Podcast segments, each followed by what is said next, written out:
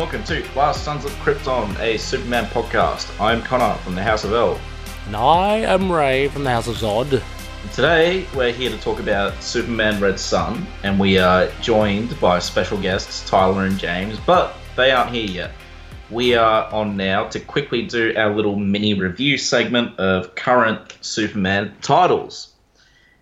Uh, so we have Superman issue 20 and Superman Heroes, the special.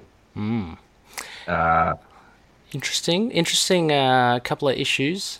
Um, yeah. Um, why don't we start with 20? Because that's like, there's not much to say about that, really. um, yeah, uh, I, I, Connor, overall, for you, overall impressions, what what did you think of it? Um, I think it's it's more of the same, but like it's good artwork, and I'm glad Mongol is back to his former glory of, you know, Yeah. being this super powerful behemoth. Uh, dialogue and stuff wasn't as jarring as last time. Anything outside of the fight with Superman and Mongol was probably garbage. In fact, no, it was garbage. Because they had Bendis was like using some crappy straw man in the issue who was saying that uh, Superman was being unethical by lying Mm, yeah, about being Yeah. Clark Kent, and then everyone's like, "No, shut up, loser!" And it was pretty much just Bendis going, you know, patting himself on the back and editorial on the back, and not actually challenging that because everyone's like, "Oh, it's fine." yeah, So, yeah. yeah I, I found I thought he was searching for something that really wasn't there. Um, you know what I mean? The um th- that character, um, just being just being disagreeable just for the for the sake of it. I don't know. I wasn't too interested in that portion of it. Um, I think the the problem is is like it's a legitimate argument that Superman is being unethical by, you know, publishing stories and stuff. oh yeah, about putting people in danger, but Yeah. also I think Lois is as well. But at the same time, you're actually making people safer. Yeah, but I guess my point was like it's it's not whether I think it's unethical or not. I just think there's an argument for it, and the problem Yeah. is there's a big argument for it, but Bendis just gets rid of it by having this guy phrase it in a very poor argument. You know what I mean? Yeah, Like, um, and then everyone else tells him to shut up and that he's a nerd, pretty much. Uh, and that Superman's fine. So instead of having like an actual discussion about his ethics, yeah, he does Yeah. that. Which, you know, yeah. hack. And um, there's also that thing of they get the the footage of was it the Unity Day? Um, Yeah. of- yeah, and and that whole thing with of Superman representing Earth. Yeah, actually, why can't we have hu- like that? I thought that was pretty good. Like you know, um, and the argument, oh, we should have humans doing that. You know, you know, yeah. uh, Whether or not you believe that or not, it was. Um, I, I think that was a good take. Anyway, it was a good little pick up there from Bendis to actually address that. Um, Yeah. But in the scheme of things, it was a little. You know, it, it's. I don't know. I don't know. It depends on how big you want to make it. But in the scheme of things, I thought it's it's Superman, right? Like he's done so much for the the world, and yeah, but people suck and they're ungrateful, so yeah, yeah, exactly. they're probably going to get mad at him for assuming. And to be honest, Superman should have just gone back and gone, "Hey, do you mind if I represent, Yeah, you know, our planet and our space thing? Because it's a pretty big deal." It is, yeah, no, it's huge. Um, but then again, you'd trust Superman, wouldn't you? You, you know, you'd, Yeah, you would, but it's. I don't think it's really about that. It's like, yeah, of course you trust Superman, but is he always going to make the right decisions yeah, for you know? So, and the fact of the matter is, he doesn't rule the planet, and he's not Earth's diplomat. yeah. So, Well, at the end of the day, what did he do? Like, for what did he say? I will speak on Earth for these matters. Yeah, he's pretty much appointed himself representative on Okay, behalf of Earth. okay. So he, so he hasn't actually done anything yet. He's just appointed himself. So that's okay. yeah, it's- I mean, I think that's enough though. Like he, he never went back and checked with anyone. He just kind of did it Yeah, because he has right. been back to Earth since that. yeah, So, but you know, and I, I like that Bendis. You know, I, I like that he got called out on that hmm because otherwise it was just you know another bad, odd piece of writing. But anyway, I, I think the main big thing for me, uh, you mentioned at the beginning, was M- Mongol and the art. I did enjoy Yeah. that aspect, and and actually the aliens didn't sound like they were from the east coast of America this time, so that was good. Um, you know, Bendis tightened up the dialogue there. They just sounded like your generic, I don't know, committee or regal, um, regal aliens. I don't know. like, um, I can't Yeah. say I know how regal aliens sound like, but um, they didn't sound um, colloquial, which was which was good. Uh, the art is fantastic. Um, really, Yeah, the firepower of Mongol, uh, the colors. A, a shout out to the colors there, um, with a lot of the the chest bursting ray that he has. yeah, I love that. Mm. Um, because you know, yeah, it's good to see Mongol, you know, taking names, kicking butt.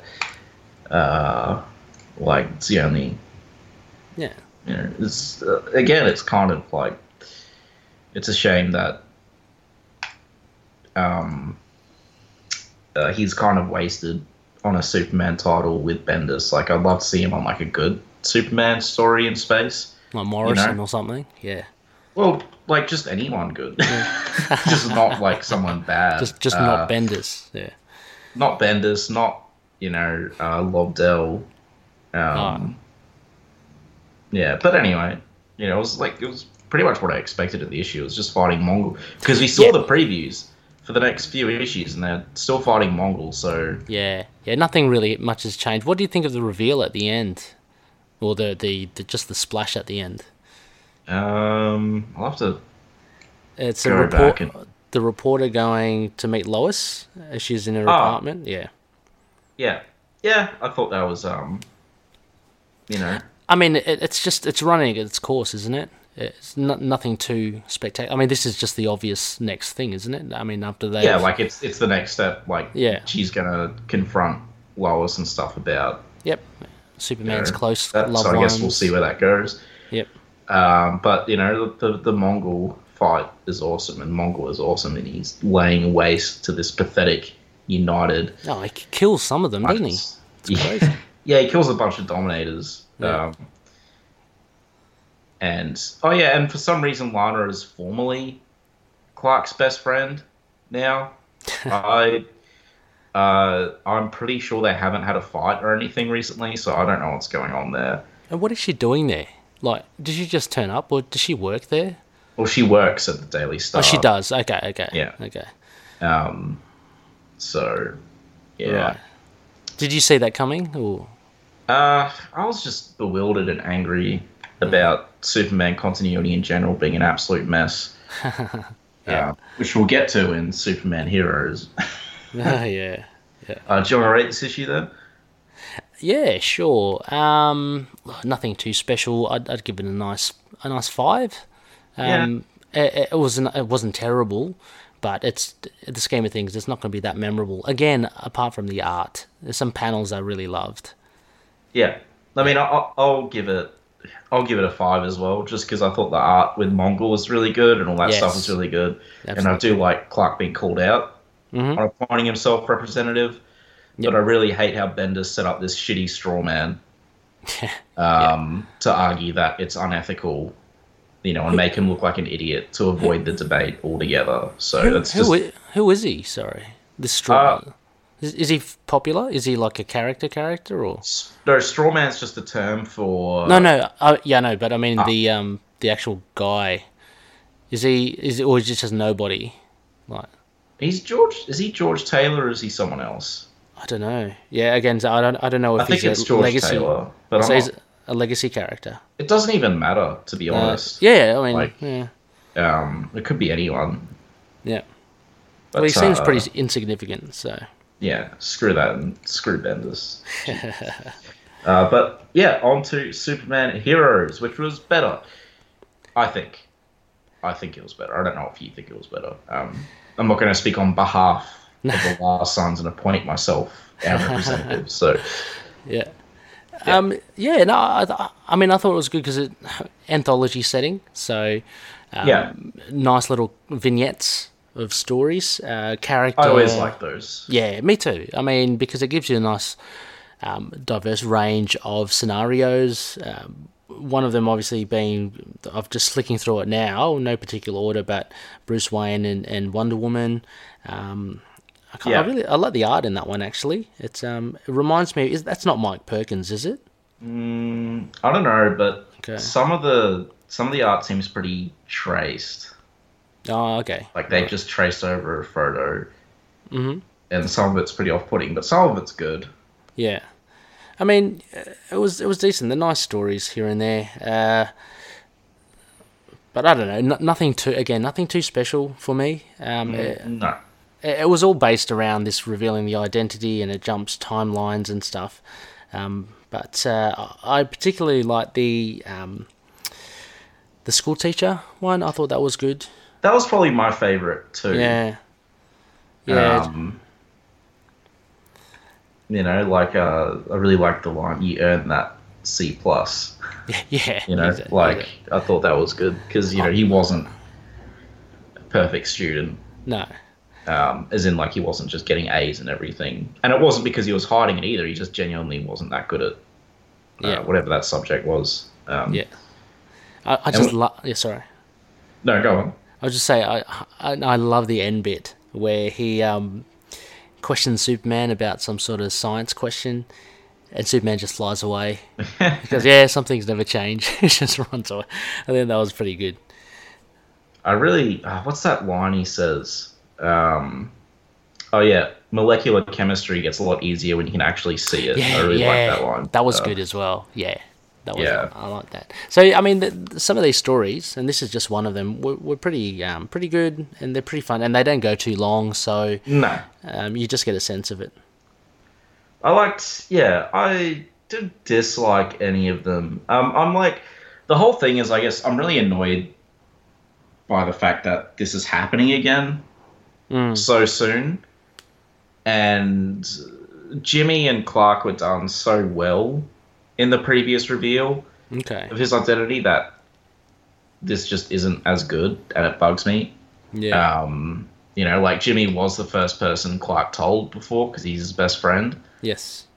um, and now it's just like I don't know. And uh, Harley Quinn's in the Justice League, which is stupid.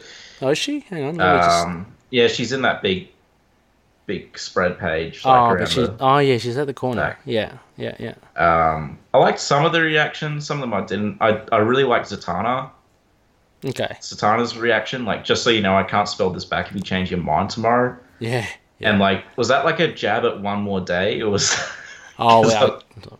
Yeah, I don't know. you know, God, I Um, hate one more day. Um, Right. Yeah, no, some of them were good. I mean, uh, I guess if you know a lot of the characters, it would make a lot more sense, some of the reactions, but um, I like the Swamp Thing. that was good. Just the silent type. see that that that bugged me. Yeah. I feel like Swampy would say something like he Can he? Oh, he can speak? Okay, I don't, I don't know. Yeah, because Swamp Thing and Superman are really chummy. So Right, okay. I thought he'd be like, "Cool, man," Yeah. or something like that. But I guess they went for the humor instead. Um, I like John Constantine's reaction. Yeah, yeah. Who's the um the black guy at the end? Oh, Mr. Terrific. Okay. He's not really like that normally. I think he got got hit with a Bendis stick. Um, What what can he the- do? What can he do? uh, he's like, he's really really smart, and he's um, I think he's like tech based or science based. Something I don't know heaps about him. I've just seen him in a couple of things. Okay. Um, But yeah, the the thing, like this was written by Bendis, but it was like pretty tame Bendis. Like, I actually didn't realize this was written by Bendis Mhm. um, until the big, like Yeah. everyone's reactions. I mean, he can pull it off. He, he you know, he he does have a, a bit of talent, the uh, Mr. Bendis. Uh, it's just that, yeah, when he falls into his own traps, that's that's when things go Yeah. a little, a little. I also, I really hate how now all of a sudden, uh, Jonathan and Martha Kent are just alive. okay. Because of Doomsday Clock, and it's like, you know, they've been dead for a while. It makes sense because they got old, Mm-hmm. or well, in this case, they got into a car crash and they died, and it was really good because it means you know Superman can't save everyone. Blah blah, Yeah. that old message. Uh, but then you have like they retcon it, and it's like, why? What's why is it so important to have Jonathan and Martha alive? Because now Superman continuity is even more jarring. Mm. You know, because we could go like a few issues ago and they're dead. Now they're alive, and there's no. It was explained that it was it happened in another book. Yeah, I can imagine Um, how that would be very annoying. It's extremely irritating. I am. Yeah.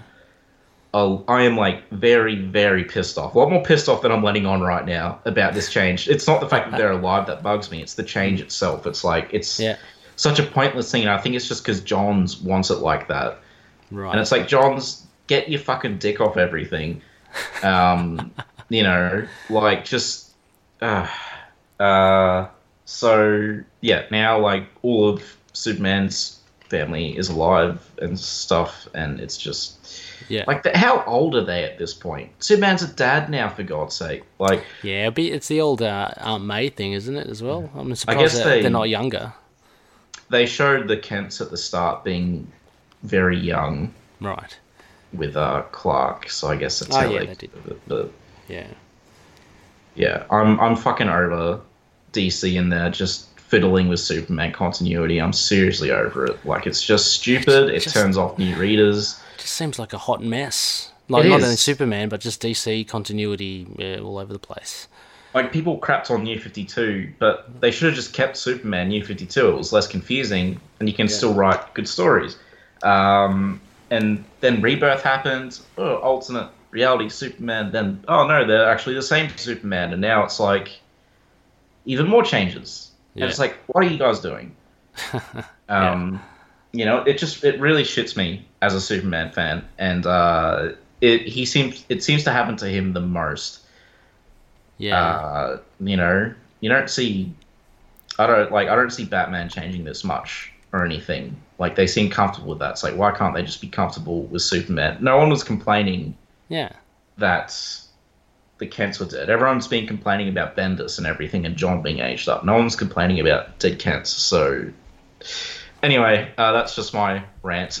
um, yeah. Other than that, though, like you know, that that's more on Geoff Johns and editorial than this issue. So, hmm yeah, Yeah. Um. What, so, what would you what would you give this um, out of out of ra- ten rants? uh, I didn't like the the Bruce Wayne and Wonder Woman party. The Oh, I didn't. Yeah. I didn't like the way it was just written. Right. Pretty sure it was Greg Rucka, but like I just eh, well, Batman's jealous of his family. Whatever. Ah, Did yeah. that really need like eight pages? Um, uh, so I'll give this like a six. Mm-hmm. Um, oh, I'll give it six point five. Because you know most of it was good. It's just the thing that I hate about it is like editorial and behind the scenes, and Mhm. that Bruce Wayne story I didn't like. So yeah, Six. Yeah, I'd, I'd give it a. I'd give it a six. I think. Um, it is. I did enjoy it more than Superman twenty. That's why I give it a slightly high mark. Um, like as I mentioned, I do like these anthologies, uh, but obviously it's not part of an ongoing kind of serial. Um, so it becomes very, you know, if you pick it up later on to read one here and there, I don't know. Would I do that?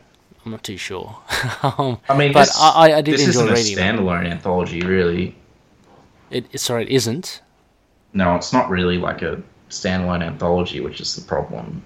You know, if you pick it up and read it, because it's around Oh, a very specific event it- that's happening i- at the time. Yeah, yeah, it is. Um, but it's not going to be part, you know, part of the puzzle. Like, it's not going to be part of, you know, the next ongoing, No, you know, part for it. So, yeah, you're right. So, in that sense as well, actually, it, it's um, even arguably less enticing as an anthology. But I enjoyed it. So, um, I just, it's just not going to be one that I'll be rereading over and over again, anything like that. yeah.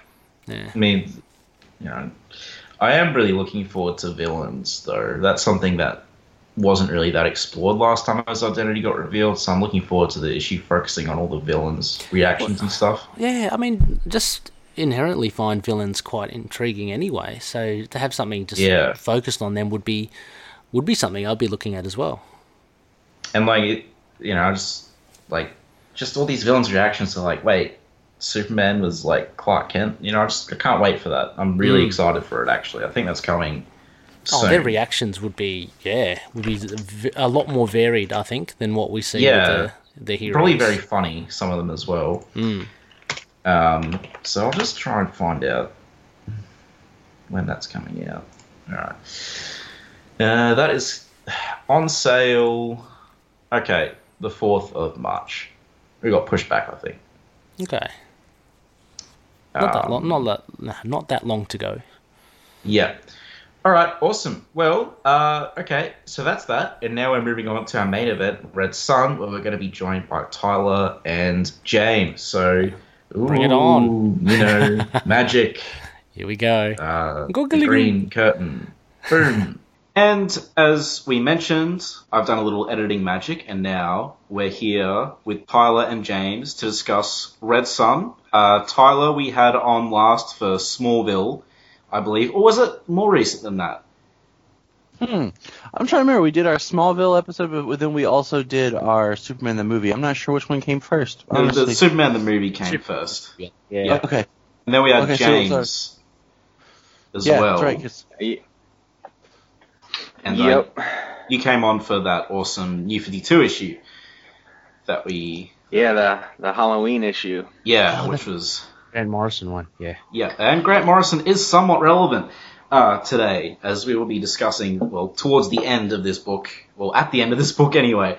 But uh, yeah, we're here to cover Superman Red Sun, and oh, I should have mentioned Tyler and James, uh, Superman Blue, Superman Red from Krypton Report podcast. Yes. Just, uh, yeah. Uh, the you're no longer just specifically Supergirl. You're We're all things Kryptonian. yeah, yeah, cool. It's just the easiest. We've covered Krypton, the the series. Rest in peace. Um, yeah, you know, we, we cover anything. I mean, we cover anything DC. Um, yeah, but our main focus is on Superman and you know Supergirl because the show's airing. We're gearing up. Yeah. Uh, we just recorded an episode talking about the latest news for the Superman and Lois TV series. yeah, yeah. I hope um, you are, I hope you are covering a lot of uh, the House of Zod as well, Tyler. I hope there's a bit of both. Can't forget about us. There should be I a mean- sitcom called The House of Zod. I'm just saying. I mean, House of Zod was pretty prevalent on on uh, Krypton. Yes, it was actually. Zod was There good in some that. lo- Zod was amazing. I, I will quick tangent. That's my favorite Zod. Wow. Just because I, I feel like he was able to nail. If you look at both seasons of Krypton, I think he was he was able to bring a little Terence Stamp and combine it with a little Michael Shannon hmm yeah. and put it Okay. and put it uh, put it in a very well-rounded um, character. So it didn't it didn't just feel like somebody yelling, "I am going to rule you," Yeah. and kneel. So Yeah. I did start a petition um, for his own TV series. I'm hoping that does pick up. Uh, at the moment, just the one signature, but um, we're getting there. One signature from General Zod. Um, yeah. for James Zod. Um, I told James last night that uh, you know I don't want to go off on a whole side tangent, but HBO Max is supposed to do its own like studio, uh, and I'm like, what they should do is just kind of like um, they did like TV movies for Battlestar Galactica when it was on Sci-Fi. They should just do a they should just do a TV movie type thing, and like of what Krypton season three would be, just because to bring that that that closure to that story. Yeah. you, Yeah. So it's not just Um, on a cliffhanger. you know, give it give it a proper send off because I think you know on a platform like HBO Max, like or you know you could do a, a proper you know two hour TV movie and kind of wrap up that story thread. So Yeah. I, You I, feel- Yep, sorry, Connor. I was gonna say I feel the same way about Iron Fist. Oh man. Yeah. oh, I agree Yeah. because season two ended and I was like, yeah, this is cool. All right, like you know, I they spent so much time, and I think this is this is common thread. And I was talking to a friend of mine named Brian the other day about um, so much about is they want to tell this story and take their time but in doing so, they spend so much time getting the character to where we want the character that Yeah. you lose your audience, you lose your pacing, you lose so that when your show or movie or whatever is like it gets canceled or stopped, you're in the place to actually give people what they've been wanting the whole time. Yeah. Yeah, well, I Uh, feel so as well that they maybe contractually there should be some sort of I don't know different framework which does allow for that. I mean, because it seems the studios kind of just impulsively kind of make these decisions, and and rightly so compared to obviously the ratings and and what have you. But if if they come to an agreement beforehand as to look, you know, this is where we're thinking of taking it all. Let us tell our story. Um, then you know that have I'd like to see them have a bit more direction with the studio going. Okay, well, um, our future forecasts show that you know you, you're going to be decent, so we'll give you two, three seasons. Or if they're saying, okay, look, we're we think it's a bit of a risk, so you've only got like two seasons. Tell your whole story within that, you know, rather than kind of lead them on a bit, because I feel I feel the directors are doing the right thing, the showrunners are doing the right thing. They are just going for gold, you know, It's regardless of being they cancelled or not, they're going for it. But when they do get cancelled, we're kind of left just hanging. I mean, Yeah. I feel like cooperation between suits and showrunners and stuff is just a pipe dream. Like, but Yeah. uh, I do feel like uh, I think um, like these showrunners and stuff. I think they need to be mindful that they might not get picked up again. Mm-hmm. You know, Which a lot have done in the past. They'll- yeah, a lot of them have done in the past. Um, like Daredevil they- season three. Yeah. You know, they they had like set up for the next season, but they also had an ending. You know what I mean? Yes. It wasn't like It- it- Krypton season two where it didn't, you know. It, it, it ended. Yeah, you want to try to give like an ending, but also somewhat of a thread where you can go. And you know, I read a thing like with James Wan when he was going to do Aquaman the movie, was he was like, I'm going to just go for it. Like I'm going to put everything in this movie so that if, if this is the only Aquaman movie you get, you feel like you got Aquaman. Yeah. Yeah. You know, like you got Ocean Master, you got a good Black Manta story, you got all the things that are Aquaman are in that movie. That if Yeah. this is it, you can sit back and like, man, that's a great Aquaman movie. Yeah. yes, I want a sequel, but at the same time, this film is not dependent on the sequel that may never come. Yeah, and therein lies the problem as well. On the other flip side, is that you kind of put all your eggs in one basket, and you there. I don't know. Is there less? Might be less of a, a tease for the for the sequel because Yeah. you know you've thrown everything at, at the first one, which is great. But then where do you go from that? Uh, know, you I know, think- I mean, he just he just uh, uh, to me it just seems like you know he gave you a world where you know you're steeped in in everything Aquaman. He told you the story he wanted to tell you, but you're steeped in the world of Aquaman. That there is so much out there that he can go back and tell another story, and you already know like the world and the people involved. Yeah, Yeah. uh, especially like Aquaman's a pretty old character. Um, not as old as Namor, but uh, you know, so he he has lots of stories they can use. Like no matter how much he puts in the first movie, there's always going to be more stories you can tell. Oh yeah, yeah. I mean, Um, ooh, I have a I have a great pitch for an Aquaman sequel. I won't waste your time right now because we're talking Red Sun, but I have Yes. a great pitch for a sequel. Um, so speaking of Red Sun, also uh, happy 80th birthday, Green Lantern. I just want to say as well. I believe it's his 80th day, right? So Still looking Uh, at they- strong. The the character, yeah, for like Oh, yeah. starting right, with Alan Scott. yeah, yeah. So the character's Yeah, that- 80 years old That's it. That feels right because I know that Flash, if I remember right, Flash has its like uh, its big DC 80th like hardback coming out soon. Okay. Kind of Yeah. like how they did the the Superman and the Detective Yeah. like specials. Uh, if I remember right, I think Flash is because I think I have it pre-ordered. Don't okay. quote me on that. Yeah, I, would gonna- definitely get the Green Lantern 80 um, collection. I'm gonna, I'm gonna, I'm gonna buy uh, the Green Lantern for my friend because he, he's a huge Green Lantern fan, and uh, he helped actually rope me back into reading comics at a, uh, when like we, I just kind of got off uh, from reading like current. Y- Yeah, the Flash 80 80th is just came out not too long ago, but uh, back when Blackest Night was out, and like you know, is where him and I kind of jumped back in to buying current comics together because we because you know we started buying just every issue of Blackest Night, but uh, he bought some and I bought some and just kind of put them together because you know that was that was a lot of stuff. Couldn't afford to read buy everything. Mm, yeah. Before digital. Yeah, before before you could digitalize and but I'm I'm very much about uh, physical comics. I just like having the comic book like Yeah. What, what do you space? Because after- I find space is starting to become a problem. What do you do?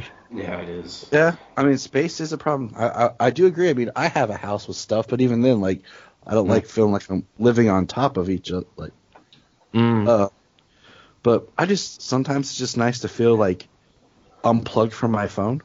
Yeah. Um, Totally. or a tablet because there's so much we can do on it. Like it takes the place of so much stuff that you literally could be on your phone constantly. Exactly. Yeah. Okay, June 16th, fellas. Um, I see it's the release date for the 80th Green Lantern book. Yeah. Okay. Um. Cool. Um, and uh. Oh, sorry, Flash, James. you- Uh, oh no, it's like uh, Wonder Woman 750 just came out. The the Yeah. seminal issue of 750, Flash 750, uh, comes out the 26th of this month. Oh, okay. I need. I I want to think get all- one all- on 750. I, I, I do have to pick up a later. copy of that. yeah. I, you... I, have not read it either. Um, oh, I've read. I've read it. It's um. I, I liked it. You talk, we're talking about Wonder Woman, yeah? Yeah. I liked Yeah. it. Yeah, it was pretty good. Enjoyed it. Yeah, I guess because I'm just, I, I've mentioned before, I'm not really a Wonder Woman guy, which again is weird because I love Greek mythology. So, but I am coming around to her, especially. Uh, I'd say Since I that is read- weird for the entire run of the character. I can see I can see different places, you know, it, it not being not being the case, you know, when they've taken her in different directions, but It's all Wonder Woman to me is all about all about who writes it.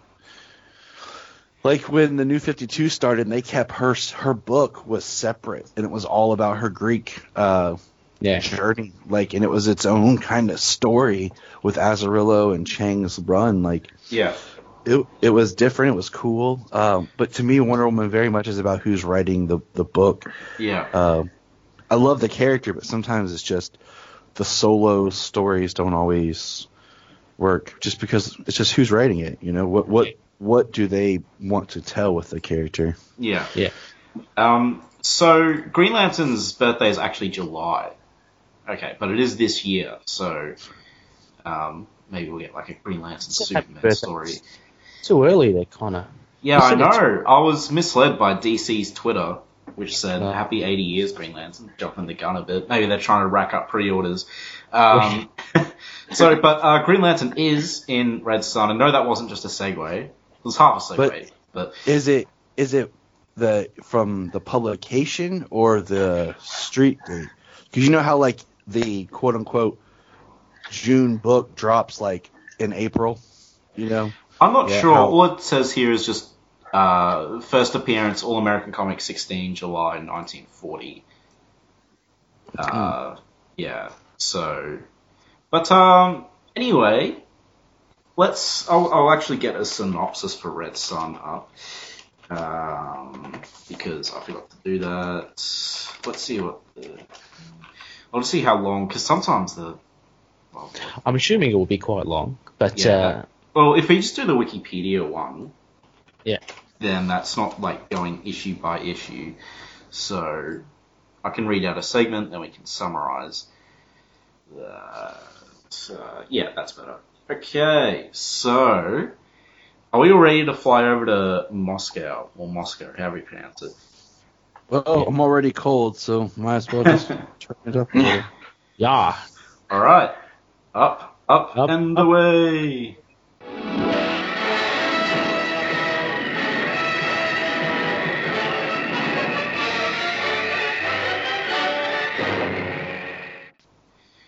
In the 1950s, the Soviet Union reveals its newest asset to be Superman. The sudden revelation of a superpowered alien under Soviet control causes panic in the United States.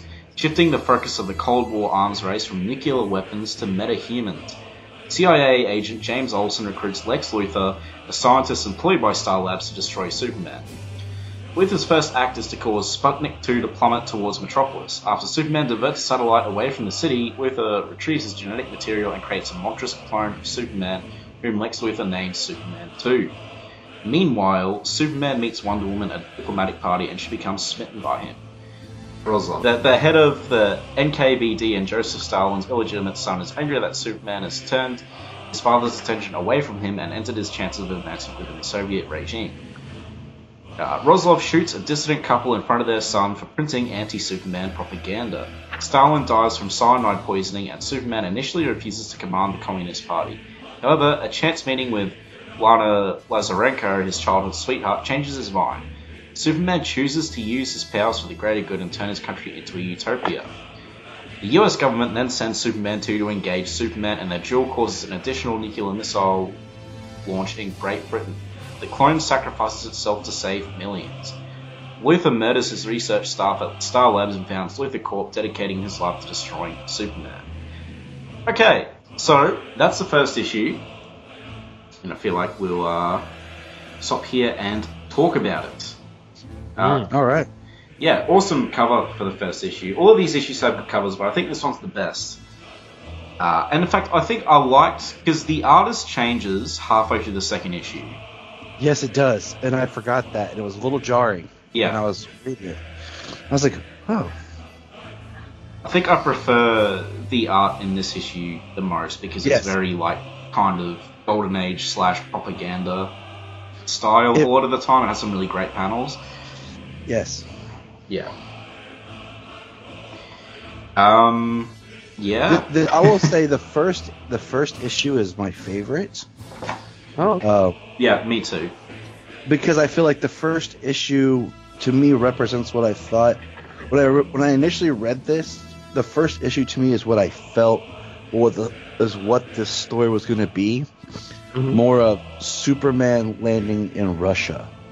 Um, and I say that because as it goes on, um, it feels like the story becomes a whole other take on the character and and the DC world. Yeah. You know, in this fir- in the first issue, it's just kind of this proposed idea: what if Superman had landed in Russia instead of the U.S. and everything else is kind of the same? But as this this Red Sun progresses, um, it gets to be more of a complete alternate story, alternate history of the DC. Yeah, this, Yeah. this one, I guess everyone knows I'm a real fan of like the 40s, 30s stuff, and this this had the most sort of kind of like, as Tyler said, like, what if we got that Superman, but he was in Russia, you know? Um, and like, there's some really cool parts, like like classic imagery, like when that panel where Superman stops the train. That's what I'm looking at right now. Yeah, that's like that's like probably my favorite panel of this issue, and like I just love the shading and stuff and how it's you know like Russian instead. You, you know what I mean? I don't know. Yeah. Um. Well, the page next to it, I have my note. It says, uh, you know, the the story is being narrated from Superman, like in the like a future time, Yes. looking back. Um, and my favorite quotes on this it says, "They called me a soldier, but that was that just wasn't true. I was never a soldier." And then at the bottom he says, "I just fought for what was right." Yeah. So already, like in this book, I'm reading it's Russian, but this is Superman. Yeah. It's, it like- sets up Superman as having the same moral center, really. Um. You know, he's there to do the right thing, and like uh, another line I really like later on is like, uh, "They're not my people, but I never refuse a cry for help." Like, borders don't Yep. stop him from helping people, and some writers And that's- have borders stop him, which drives me bananas. You know, but Right, because and I mean, you know, that is just not to sidestep too much, but I think it's relevant for this story. That's why personally, me, I am okay with where it's not truth, justice in the American way, yeah, where it's mm-hmm. just for truth and justice, because to me, Superman has become so much more of a character that represents all people, all things and is a is a crusader Yeah. and a fighter for equality and justice for everyone. And when you throw, I think the American way on there, it's stipulated. Now, granted, I understand when it was created and the timing and what that meant, and I feel like in today's environment, it just has a different connotation that. Um, The American why I'm- way is, I think, in context of back then, the American way is like, you know, the kind of the immigrant dream, and the American way being like, you know, righteous and stuff. Whereas, and now the American way, unfortunately, means like a kind of symbol of a superpower, if you know what I mean. yeah, yeah, I do. Um, I mean, it's- instead it's of also- like fighting for everyone. Yes, ex- exactly. And that's you know you guys are Australian and James Yeah. and I are American. So what Mhm. does that mean to each of us? You know, Right. Because we we hear it, we're like, oh yeah, yeah, whatever, you know. But you guys hear it differently, and that's why I'm okay with it not being there. Yeah. I'm okay for just you know the idea of Superman. Um, one of my favorite Superman panels of all time is in Superman um, Earth One Volume Two. It's when he walks into the dictator's house. Yes. And he wa- I love it. He walks in, and they're just shooting him, and he just basically, you know, I'm paraphrasing, but just proves like I could do this anytime I wanted. I have reserve, but you're gonna, you know, he's not imposing his will, but he's showing up. I will fight for the people that you're oppressing. yeah. I'm giving you the chance to do what's right, you know. And Hmm. I think those are the themes that we're gonna see in this book. Yes, definitely. Um, the, and obviously, Champion of the Oppressed was his original title. Uh, well, along with Man of Steel. Um, and it is interesting. So I, I have been thinking about that and the American Way a lot recently, um, especially because I was reading a book and the celebration of Metropolis was covered, the Superman celebration, which I think you guys have been to. Um, I've been to Metropolis. I've Yeah. never been to Celebration. I oh, hope okay. every year it's on my tentative plans, but either like work, uh, my Yeah. wife, you know, school last year, or money. So far this year, we're planning. We we want to attend because. I have the picture of the statue and me in front of the statue, and Solomon's always like, "I want to go there, Daddy." So my goal, Janine got me this really cool frame, like picture frame for my birthday. So my goal is to get a family photo in front of the statue. Yeah, that, that's good. That'll be cool. You'll get there eventually, I'm sure. It's not going anywhere. So, well, I hope. But um, Yeah, I haven't been to Celebration, but or Metropolis yet. I'm hoping to be able to get to Metropolis um, perhaps this year, but um, Yeah. I know I won't make Celebration this year. yeah, We went we went in February for my birthday. It was kind it was cool. I recommend if you plan on just going for the museum and stuff, uh, James, try to go like not during celebration, just because like the town is so small, it makes it so much nice to just Mm. show up, go to the museum, look Okay. around at the museum, um, and then you know there's no one at the statue. Go over there, and then because I got to experience that stuff, so then when I go back for celebration and the chaos and craziness, I can experience the chaos and the craziness. You know, I'm not like, oh, I want to see the museum. Why is there so many people? Blah blah blah. Yeah, yeah. Because it, it would get very, and I heard it gets very hot as well. So, like the heat plus all the crowds. If you just want to check out the Superman statue and stuff, that makes sense. He, you guys, you guys would probably be like, this is nothing. You whiny American. Hey, we'll just walk around in our flip flops with our shirt off. Um, you know, You guys, this is like a cool breeze of fall for us. but um, yeah, back back to this American Way thing because it, it it's kind of a tangent, but it is relevant to this book because we are talking about you know Superman as creation, and the American Way didn't come in until the George Reeves TV show or the radio show, one of those two. So it was originally just Truth and Justice. In fact, in those early issues of Action Comics and Superman, he would go to other countries and stop wars and stuff.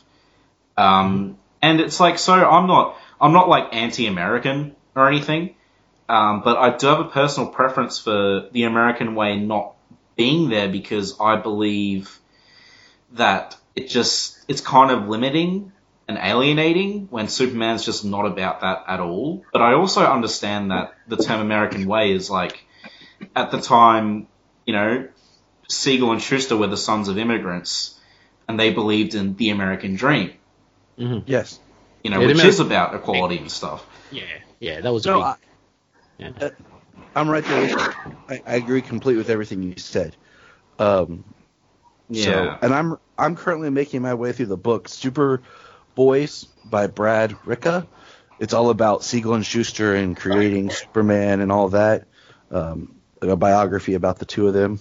So you you can see where, like you just said, like the American dream and what that meant yeah. uh, to immigrants, and it is something that's a little dated, and I just Yeah. prefer, you know, the idea that Superman, and it goes back a pages. I do what's right. Because he's not You he's know. not Captain America, and even Captain America like does what's right.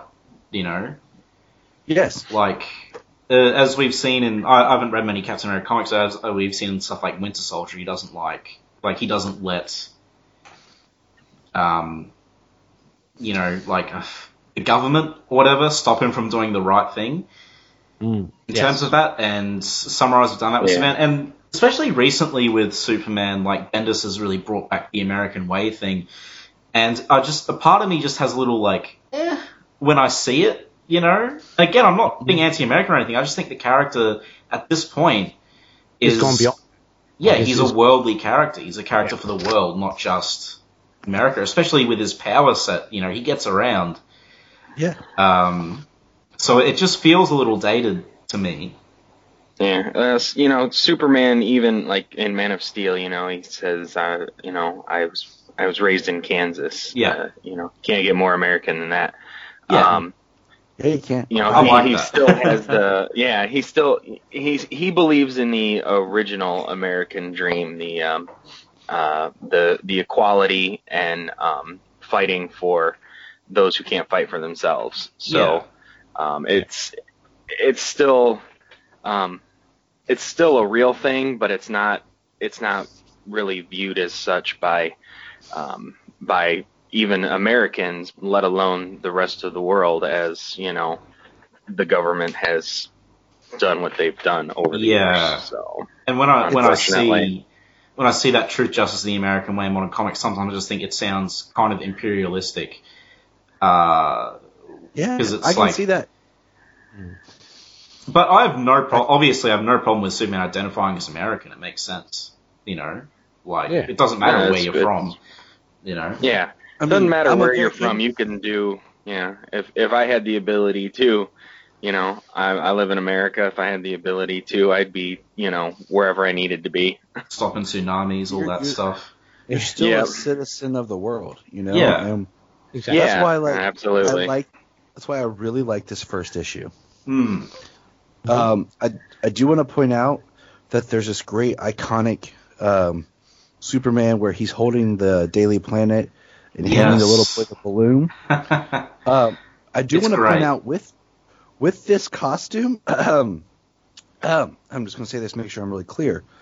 There are trunks Mm. that early on they're the same color of the rest of his suit, and as you notice, they as the book goes, they get a little darker Hmm. but they very much blend into his bodysuit. They're not as pronounced as, like, say, if he was wearing red trunks to match his red cape right here. Yes. Ju- Just throwing that out there for all you uh, trunk lovers. Just in some ways, you know, in colors, they don't always happen. Yes. Look, just just for the rec, for my opinion on the trunks, for the record, I can I think I can take him or leave him. I think he looks good either way. But I think getting upset I've said the about same. trunks being there or not is kind of silly. I'm just gonna say that it's like it's the cape or the emblem. Um, you know, My my thing is, like I've said, is I don't mind them in comics. I prefer them not in live action. Well, that's Yeah. a good point. I, I'd, I'd follow that as well. Yeah. You know, in comics they work because of just the medium, the colors, but then when you put them in live action, I think they become a little bit more comical. Um, Yes. Sometimes they work. I think you know they worked on Brandon Routh when he was uh, Superman yeah, in uh, the Crisis, but you know I just feel like they can be, you know, like Batman's costume was done well since '89 without them. Yes. You know, and nobody's crying for live action Batman to have Trunks again. No. But yet, when Superman appeared in live action without him, everyone lost their mind. Superman fans are a, a finicky bunch. Um, Yeah, it's it's I will interesting. I, I consider myself level headed, you know, and like I can kind of roll with things. Like, okay, I understand what's going on here. But yeah, there are some that are just like, I want this niche Superman only.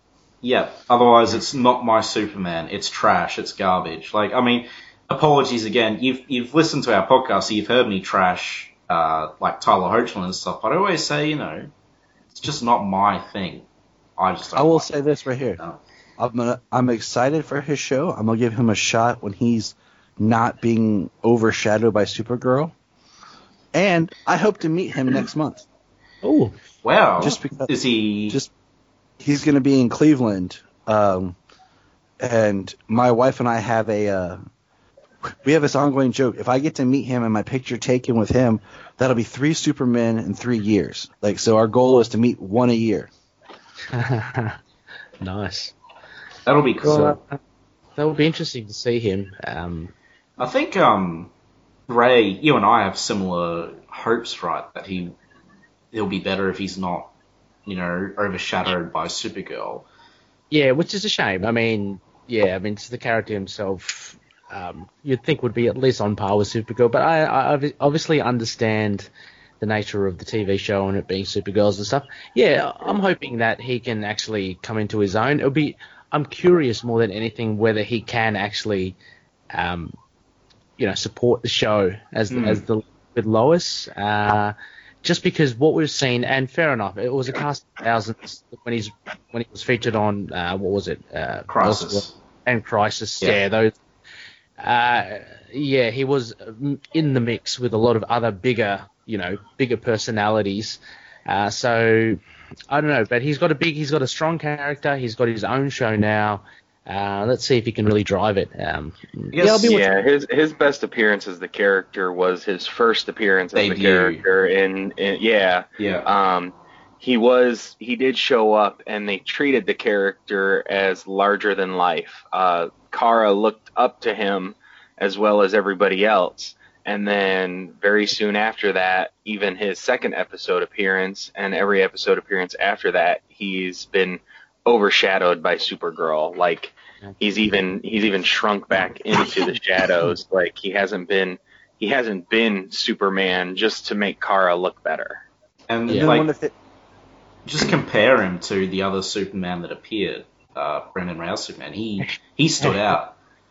He had a lot of presence. yeah, he did. Yeah, and but uh, the other Supergirl Superman was just, as you said, James, in the background. And it's like my mom's the most casual viewer of Supergirl, but even she's noticed, and she's like, "He's Superman. and He's not really doing anything." yeah, Yeah. And So it, it it'll be it'll be good to you know give him a chance because yeah, like like Jon Cryer's Lex Luthor, who is so far along in his criminal career, um, he is this fully developed um, evil person as opposed to somebody you're getting to know as an evil person. Tyler Hoechlin should be able to, uh, Hecklin Hoechlin uh, should be able to um, get to be Superman, who's already this this full fledged hero uh, in his career, the the Superman that we all want to see. You know, it's not developing like we spoke about earlier, developing up to being the character you want to see, and then that being it. You know, he should Yeah. already be that character. He actually Yeah. gets to start as that character, which nobody else has gotten to do. I've actually been watching a lot of Lois and Clark lately, Yeah, me too. and like, oh really, man, that that Yeah. I'm still on season one, but that show is seriously great. I'm in season two, uh, beginnings of season two, like episode six. Right. I just watched Prankster. Alright, so is season two? I heard it changes a bit after season one, or is it? it, do, it Um, does a, little- a little bit. Season it- one and two are the better seasons. It really does. It really does towards the later half and and in season three. Right. it gets a little campy, and I can't remember. There's there's one, I think it's in season three, because two years ago, Janine and I watched through all of it, and I think it's in season three where it gets there starts to get some stuff where I'm just like, uh, but we're digressing. Yes, this is true. We are digressing quite hardcore. Um, Dean Cain's not in Red Sun. Um, but uh, yeah, I guess I only had one other note because Tyler covered a lot of my notes. Um, uh, oh wait, no, I have a couple of notes. So I really love the line by Lex. You know, I was sure Superman and I, I'm sure Superman and I would be the best of friends had he landed in America. Yes. It's like, uh, That was pretty good. Um, and uh, so Piotr, sorry, uh, Roslov or whatever. This this is Pete Ross, right? This is kind of the Red Sun equivalent Yeah. of Pete Ross. Yeah. Yeah. Yeah, I believe so.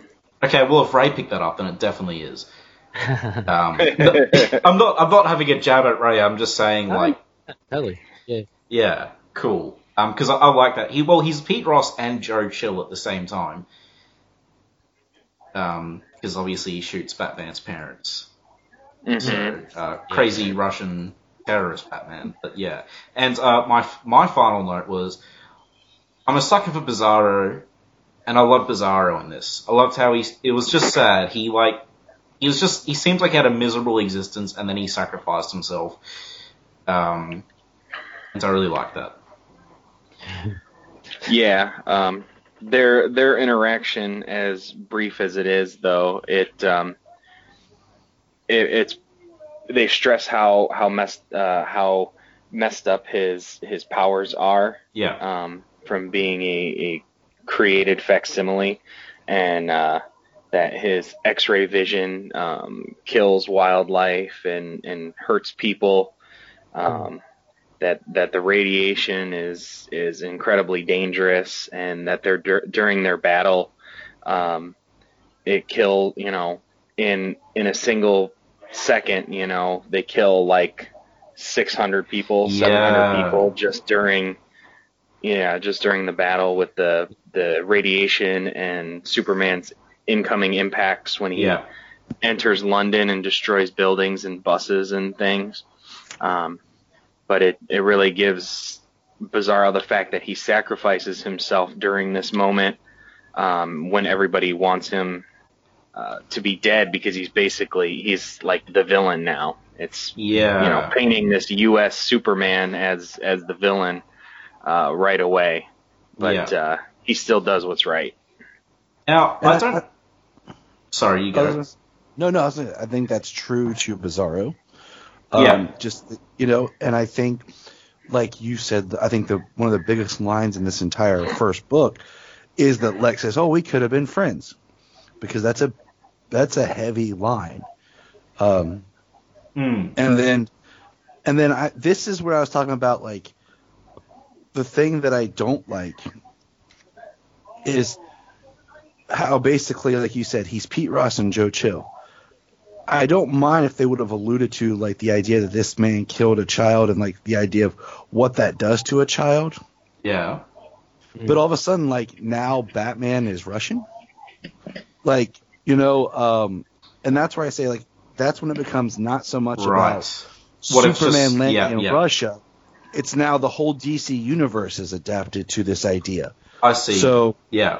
so you know, instead of having Bruce Wayne in America become Batman like he's supposed to, and Yeah. the the difference of the story is just that Superman landed in Russia instead of the U.S. Now we have Batman is Russian. Yeah. Yeah. I see your Yeah. yeah. Yeah. Yeah. That's a really good point because, well, I will say we don't know if this is actually Bruce Yeah. Wayne. But Yeah. it, it, but I'm saying like, Um, it's, it's it might not be, but the idea of like Batman is Russian. There's never a mention of like Yeah. Batman of America, 'cause America. they hi- yeah. because they because later they hire Batman. Yeah. You know, so it's more than just that one difference. Yeah. Uh, I, I mean, I ran, I ran with it because um, to me, the whole this whole thing, like this whole print was for Elseworlds, right? It was like a what Yeah. if yeah, thing. Yeah. So, of course, Superman's, you know, what what if he was in Russia? Um, so uh, a bit of grain of salt here, and uh, al- although I do take your point, Tyler, because all the other characters are still true to their to the yeah. character. And I Still think- one still Wonder Woman, Green Lantern, still Hal Jordan. So Because I mean, because I mean, at that point, you would almost think, well, if you're going to just change that, why isn't Lex Luthor Russian? Why, you know, Yeah. like I see what, yeah, definitely see what you mean.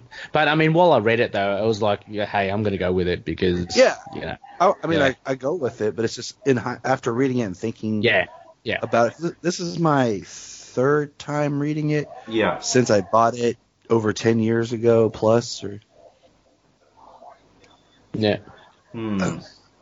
Yeah, Yeah. it's because yeah, like e- everything else is the same. It's just Superman himself that landed in Russia, but Lex is still in America. He's still the same dude. Same with all the other characters, but yeah, Batman's the only one. Batman's the only one, yeah, And like Well- honestly, I, I don't know. I feel like Batman's a bit of a weak link in this story, but I guess we'll get to that. yeah. Um, also, I do. Sorry, you go on. No, I was gonna say we get introduced to Diana as being this. You know, we meet her and her mom, Yeah. and this and this book once again plays on the themes. There's cert, there's two kind of running themes in this that I think have kind of become almost Elseworlds standards. Hmm. One being that Superman should all should be in a relationship and be partnered with Wonder Woman, and the other being that uh, all it takes is something and Superman becomes a dictator overlord. You know, kind of thinking in, Hmm. in Injustice Kingdom and Come. some of these other Kingdom Come, some of these stories where all of a sudden Superman, it's like he sets aside, he becomes blind, and you know, in this story I can see it, but some of the other ones Yeah. I don't quite like it. But that's a that's another discussion for another day. God Yeah. knows. we've I'm sure they could- lot. I'm sure that you know someday somebody can um, develop a story where uh, you know Superman doesn't become the dictator, but you can tell and you can see in this story how in Russia at the time uh, the death of Stalin uh, creates this power vacuum and destabilization, and Superman steps into um, to stop that from from happening and and creating more chaos and damage and um, death around him. yeah, this isn't. I think this He is. does it for a good reason. Yeah, I, I was going to bring up the Superman dictators thing at one point. I think this is one of the best ways they've done it. If not, probably the best way they've done it because it's believable to the character. Mm. Um, it's like he's put in these circumstances in this alternate reality, and it just kind of happens. And there's like there's also different things about the character as well. It's not like this isn't Clark Kent. You know, there is Right. differences in his background and his upbringing as well, so it doesn't feel Mhm. as odd as say like Injustice or even Kingdom Come. There was a couple of bits where I think Ray and I were like, "Oh, that was very dictator." um, Yes, you know, I agree, Uh, and that's why in this it works because there's a, he was raised with a different ideology. You know, Yeah. the, the Russian ideology, the communist ideology. Yeah. So, like you just said, it works. The Stalin stuff, it works. Um, you know, and yeah. that's why I can buy it in this and I can go with it. But then, like Injustice, it's an Elseworld, and I understand it, you know, but it, um, I mean, the and then Kingdom Come and stuff is like it just gets old. It's like Superman, like his character is like, oh, he's destined to become this. No, like, you know, it's like something that a lot of writers and stuff have started gravitating to. Like, we're gonna paint, you know, and just like later in the story, Batman, and Superman got to be at odds. We got to make them fight each other. yeah, yeah, Yeah, that. It comes again. Yep. Yeah, um, and the, the thing with like Injustice Superman um, is like the whole plot of that revolves around giving characters a reason to fight each other in a video game as well, and it's it, it's like catering towards a Mortal Kombat audience as well, and it's it's also not a Superman story, like it's just not. Like he doesn't really act like Superman, um, he doesn't react like Superman would, you know, it's just it's more people who want like a sort of dark DC universe take, I guess. It's um, you know, I kind of see, you know, I I've enjoyed um, Injustice. Uh, the or for the most part, I like Tom Taylor. Uh, he's a good writer. Yes. Um, the uh, the the thing I see with the the fall of Superman in that is is part of the fact that Lois Lane uh, is so integral to um, grounding Superman uh, as as he progresses. That when uh, when she dies, not only when she dies, but that he was the one who was tricked into killing her. Yeah. Like that's what broke something in in him. Well, the th- And, I can and, and he. You I know can what I mean? understand. I, can understand that, and that's fine. But it's like what he does afterwards. Like I can understand Superman becoming like kind of a, you know, interfering too much in human affairs after that. Like uh, kind of like this story. But what I don't get, I don't like when he just blows up bridges full of civilians in a temper tantrum. I don't like when he burns Shazam's brain out and just becomes evil from it. Yes. You know, like it's yeah, fine if he, he, he does. It does. He does go full on evil. He is the villain of that story. Yeah, and it's just it's not consistent with the character. Again, there was a story by Dan Jurgens in the '90s where Metropolis got blown up with a nuke, and everyone died, and Superman kind of became again a dictator. You know, I know yawn, but um, it, Jurgens, to his credit, because I'm not usually a huge Jurgens fan, he played with the champion of the oppressed angle, as Superman was like kind of taking over the world, and it just felt very in character. Mm. And it was a very, very similar concept to Injustice. Batman went after him and everything, but um, yeah. A- anyway, yeah, but injustice. Injustice. He goes. He goes full on villain. He does. Um, and and I can see you know people not um, not liking that uh, for sure. Um, that he it does step outside of the character, but um, you know I do think I I have enjoyed him being the villain of that story. There are plenty of stories where he's where he's the good guy. You Yeah. know, in this he he is a dictator, but he does try to um, he does try, still try to be the good guy um, yeah, from his point of view. Um, and even in Injustice, you know, there is a from his point of view, he's he's trying to end all conflict. Um, but uh, you know, I mean, that just the stuff way was he good. snaps, it's he goes he goes just way off of the deep end. I just don't think um, the execution of these ideas were like, Yeah. um, it's it's it's I mean it is a story to tell that Superman is the villain, you know, that he does Yeah. snap and that he is the villain and um it it's in just for me, you know, it's kind of cool to see it just in a different in a different world uh how dangerous uh he can be. yeah, yeah, Um to, No, I- to I get even that. all of these other superpowered people uh on the planet. So. I guess a, a, a thing that uh, it's not Injustice didn't set this precedent. I don't know what it, when exactly it happened, but Lois Lane being Superman's tether to humanity is probably like my number one peeve of things that writers use Right. And because and that's yeah, I was gonna say that's prevalent in this book because he doesn't have Lois Lane. He doesn't have his tether in this book to Mm. humanity. That's in my notes. Is like, you know, I don't want to cut you off from your ta- your. So go ahead. I just wanted to point that out. Oh, well, I was just saying, like, I mean, but that's like, it shouldn't be. It is the case sometimes with certain writers, but generally it shouldn't be the case that she's his tether because he still had his parents growing up. You know, he has his friends, people he knows every day, and like, he- there was decades of Superman comics where he didn't like um, have this strong connection with Lois. You know, like he didn't have that strong connection with her, and now like some writers think because of stuff like Injustice and Kingdom Come that if Lois dies, he'll go off the deep end.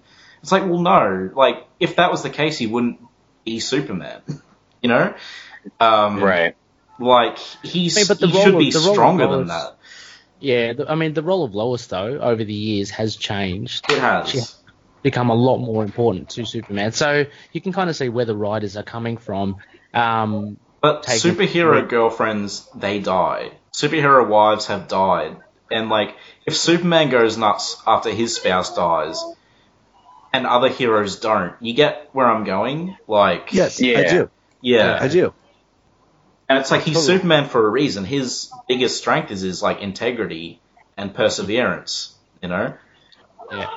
Yeah, and I mean, I like the stories where when it does happen that he, um, that he doesn't, you know, go off the deep end, that he doesn't Yeah. snap. So, um, it's you know, it's just a, it's just another world where he does, you know. Yeah, I Yeah. mean, I wasn't referring to Injustice specifically. I just think some writers like seem to be under that impression. Uh, it, it right like in yeah. smallville they did it in smallville they they had an interaction between um chloe and lois when lois decided not to um marry clark spoilers uh because she she had his powers for a day and and realized how many people he wasn't helping by being clark by Yeah. being a guy um and they did that really well um how Chloe says, you know, that he's he's not a god. He still is a man, and he needs what a man needs, and he needs people to um, people to ground him and people to um, uh, attach to and, and Yeah. have emotional relationships with. Um, you know, and and they did that. They did that very well. They didn't make it like without you, he's you know he's not who he is he's not what he is but you know he's a he's a man and he wants to be with you he can't be that all the time yeah, he needs like he needs time off. Like uh, Yeah. everyone needs social interaction to some extent. You know, even if it's like Yeah. emailing people. Um, right and it kind of seems like you know when he's forced to be that all the time that's when bad things start to happen Mm. like this story, I guess. Well, yeah here, like this story or like injustice like he he Well- decides to be that all the time and then that's when it starts to unravel Well, But I right think, here on I this. think in, sorry, I think in this story though, it's not it's not like he, I didn't feel that he snapped. No. He, he- followed his his ideals that he had been brought up with the whole the whole way through, and Yeah, this, he, he totally believed what he was what he was fighting for, what he was doing, and and he still kept maintained his values. Um, as you mentioned, like you know, he still got his. Uh, he mentions that we still haven't shed any blood, you know, with our slow takeover of the world, Yeah. basically with communism overrunning it. Um, so he still um, has that integrity, but he's just very he believes what he's doing, and, and I think that's uh, the big difference. Um, I don't Well, think in any way yeah. snapped. yeah. It's funny Yeah, because that's a- you Like- know, yeah, inju- injustice is a big um, is is a big difference, you know. But from Red Son, Red Son definitely um, held up the standards of Superman well, you as look the at story progresses. you take a glance at this book and you're like, oh, Superman's Russian. It's called Red Son. He looks evil. But uh, despite Superman's Yeah, other stuff, he's actually the hero of this book. yeah, it's like not Luthor is the villain. Yeah, yeah. um, despite the fact that look at- Superman's Russian now. if you look at the page right here where I'm at, is like where once again we meet Lana, the Russian Lana. So there's another like his whole world is Russian. Maybe there's two Russian. Maybe there's two Lanas. Jimmy Olsen. Uh, but well, yeah, Jimmy Olsen's still American. That's what I'm saying. Um, Yeah. But you know, it's simple right here where he Well, they talks don't about call her chil- Lana; they just call her the redheaded girl that he grew up No, with, it's- and in he his says, Lana- Yeah. Lana, He said, Lana yeah, it's Lazar- Lana. Rozenico. Yeah. oh, is it Lana- okay? Oh, yeah, there it is. Yeah.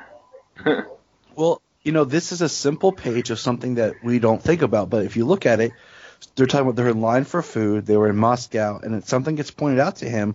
Um, you know, from the adults, like we haven't ate, we are hungry. Um, some of us haven't eaten in weeks, and he says, Lana says, "It's okay, Superman. It's not your fault. It's just the way the system works. You can't solve everyone's problems." And he says, "Actually, I can, Lana." Yeah. Um, and he says And- Superman is here to rescue them. So right there, just trying to do the right thing by these people need food. Uh, you know, the system is broken. I can fix this. Starts Well, you know, when you're- his, his right. path.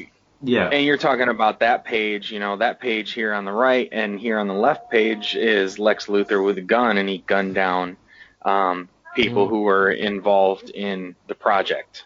Yeah. You know, For Lex Bizarro. Luthor standing And- over dead bodies and Yeah. Superman's over here trying to help uh, trying to help people eat. Yeah. And like this is it's the beginning of the descent for Superman, but like you can't say that he's doing the wrong thing because he's like he is taking charge 100% from altruistic like he just wants to feed these people Yeah. you know um and so actually ray i i do want um your before we move on i do want your thoughts on this first issue because you're much more versed in russian history and politics than i am Oh yeah. um so like what what are your insights into issue one Yeah, well, um, I think I mentioned it before as well. Out of the three, uh, to me, this was very much a, a setup issue. Um, I enjoy, I mean, I enjoyed it, but out of the three, it was Yeah, probably my yeah. least, least favorite because it was a setup issue. Um, you, you got introduced to the characters, you understood it, actually set the tone for everything. What Yeah. I found, what I, what I took away from this first issue more than anything was the the um, more broader concept of how things have kind of flipped for America and, and Russia. Like, so we um we hear now from Lois that uh, the Cold War space race has been um, won, you know, by by Russia. Um, and it, seems like now the arms race with Superman, Russia is obviously in the forefront, um, and it's America who's really trying to do catch up. Um, so you see a really big flip here, uh, and I find it very interesting also in the fact that um, by using Stalin in there as well, Mm. um, that, that actually raised so many questions with me as well because I was thinking, okay, it was good, like in a good way, because I was thinking, okay, so if Stalin had like a Superman, like this guy, would would he be the Stalin that we know in history as well? Because his you know road to success and fame would be a lot easier by having having Superman, right? Yeah. So so there were to me inconsistencies of like you say towards the end with the people waiting up uh, waiting in line for food like would that be a condition in Russia with Stalin who is not as desperate and is not as um well you know as evil as basically um, Yeah. you know because he has that he has Superman and and it looks like from everything else that Russia is actually uh, Russia has the upper hand with everything over over the US. So would would the country be in the state that it is? Um, also, then it kind of raised questions with for me with Superman as um, as him being the successor of Stalin as well. So uh, and and kind of what he what he learnt and gleaned from Stalin by by, by working under him. Uh, so it seems obviously that he's he's still got that massive ideology of what Yeah. communism can give. Um, and yeah, so I found it. I found more of that that broader stroke of of basically communism and what seems to be capitalism crumbling in in the US. Um, I liked how that commentary was done, and then you see of course, with um with the Bizarro Superman, like the, Yeah. the so America trying to trying to copy, trying to catch up. yeah creates the second Superman. It fails miserably, and and there's that little story with Bizarro, you know, obviously maybe realizing what he's done and, and self-sacrificing. yeah Uh, but yeah, I, I thought it was uh, I thought it was quite solid, and um, I, I just think the more social aspect of of placing Superman in there and what he does later on, um, it's just interesting putting that in context with with there being a Stalin in in this universe Yeah, and, and what yeah. that means, you know. Um, so yeah, I, I found that kind of the the most interesting point of this first issue. Yeah, and you, you don't expect a story where Superman is like Stalin's protege. Mm, not, not at all. Yeah, but it's um yeah no it, it was very kind of interesting because I was thinking like you know well uh, does that corrupt Superman? Obviously it doesn't. He he maintains No, integrity. yeah. Um, but then again, that was when I was thinking, okay, but maybe Stalin wasn't as bad as he was in our Mm. reality, you know. So it, it's a bit of a um, cart before the horse kind of thing. You don't know which is first. Um, I think but yeah, Superman mentions a bit later that I think I can't remember which issue, but like he'll never be as ruthless or, as Stalin or something. when, Mm, it, when it comes to like shedding blood or something, he's like, I'll never do what Okay. Stalin did or something. Superman obviously had some respect for him or the system, but I think Yes. he he's not uh, that influenced by Stalin specific.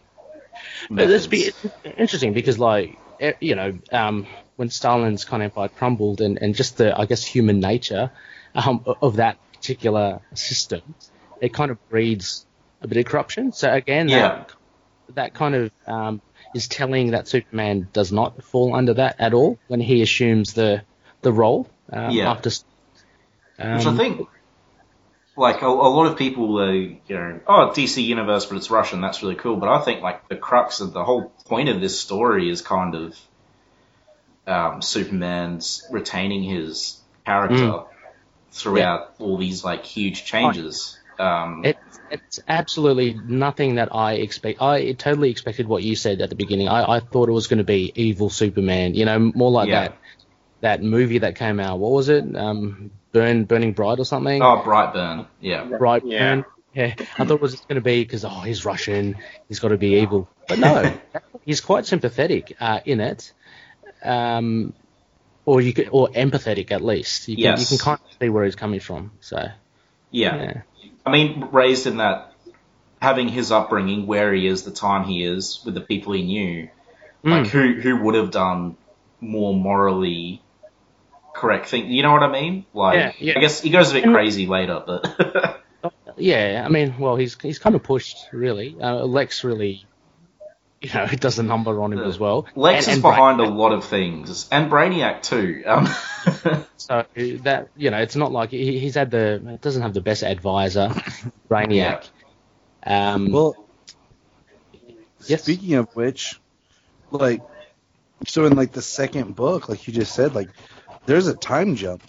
They don't exactly explain how long, but there is a time jump from the first book to the second book, yeah, mm, and there and and I'm always I'm not a fan of when books and stuff do time jumps and don't say like where we are or how much time Yeah. has passed. I was a bit. Sometimes I was a bit like, okay, so has time passed since earlier this issue, or you know, because some Mm. sometimes people just start looking older. yeah, because this is where we really get into start getting into the Yeah. Lex versus Superman, the ancient kind of debate of the two of them. We see Brainiac has shown up. Sorry, Superman- just just before we go into that, just a couple, just one other thing for book one. I just wanted to Yeah, raise. yeah. Very impressed with uh, the last two pages. To me, uh, Connor, you mentioned the artwork, propaganda, um, Yeah. Superman at the bottom, the second last Oh, page, and last page, very propaganda, very communist propaganda, um, um, posings and stuff. Yeah, uh, yeah. I thought, thought it was a really good nod to to that to that artwork. And like Superman really works in that style, I gotta say. um, I, I also really liked the panel. Just just quickly wrapping up this issue, I also really like the panel where he's fixing the Daily Planet with heat vision. I really like the shading Ah, yeah, there. Yeah. Um, and obviously, like the winner shot of the issue is that one where he's holding the planet with the balloon. Yeah. And it's the exact same pose as Superman one, which I liked. mm, Um, but uh, yeah, are we ready to go on to issue two? Yeah, Okay, Yeah. so I'll just read out the synopsis for this one. So, where are you? By 1978, the United States is on ver- the verge of social collapse, whereas the prosperous Soviet Union has peacefully expanded its influence to nearly every corner of the globe. The cost of this progress is an increased infringement on individual liberties, as Superman fast becoming a big brother-like figure, and the introduction of a brain surgery technique that turns dissidents into obedient drones or Superman robots. Superman now works with Wonder Woman to save lives as well as govern the Soviet state. Wonder Woman has become increasingly enamored of Superman, but he considers her simply as a comrade and is oblivious to her love for him. Luthor plans to shrink Moscow, but this plan fails when Brainiac, his collaborator, shrinks Stalingrad instead. Superman intervenes and retrieves both Brainiac's central processing unit and the tiny city, putting an end to the Brainiac Luthor cooperation. He's unable to restore Stalingrad and its inhabitants to their proper size. This becomes his one failure and a great source of guilt. Uh, Luthor's third plan involves the vigilante Batman, who was orphaned, uh, who was the boy orphaned by Roslov. Batman joins forces with Luthor Corp and Roslov, now the head of the KGB. They capture Wonder Woman and use her for, as bait for Superman, hoping to sap his powers with rays that imitate sunlight from Superman's home planet. The plan works, but Superman convinces Wonder Woman to break free of the lasso that she is tied up with and destroy the generators running the lamps emitting the solar energy. She does, severely injuring herself in the process, but the lamps stop running and Superman's powers return. Scared that Superman was going to lobotomize him and turn him into a robot, Batman kills himself as a martyr to his cause. Roslov is turned into a Superman robot, and Wonder Woman no longer has feelings for Superman as he shows little to no regard for her injured condition. Uh, so, there's issue two. Um, I forgot about the Superman robots. Yeah, that, that is a bit of a It's a it's a dark bit- take on his Superman robots. Um, yeah, it's a bit of a bad thing. yeah. Um, this is you know so like I think the first half of this issue was the same artist as the first issue, but then halfway through it changes, and I think I prefer the first artist. Oh, yeah. I didn't like the second one. I thought there was um, it's a bit more a bit more comic booky. I don't know, cartoony, but Yeah. Um, but uh, yeah, I guess I do like how Superman is talking about the point of Lex Luthor, and you know, was it to keep me in check, or perhaps the other way around? I love I love that idea of Superman existing to keep Lex Luthor in check. yeah, I think that's good. Um, um, yeah,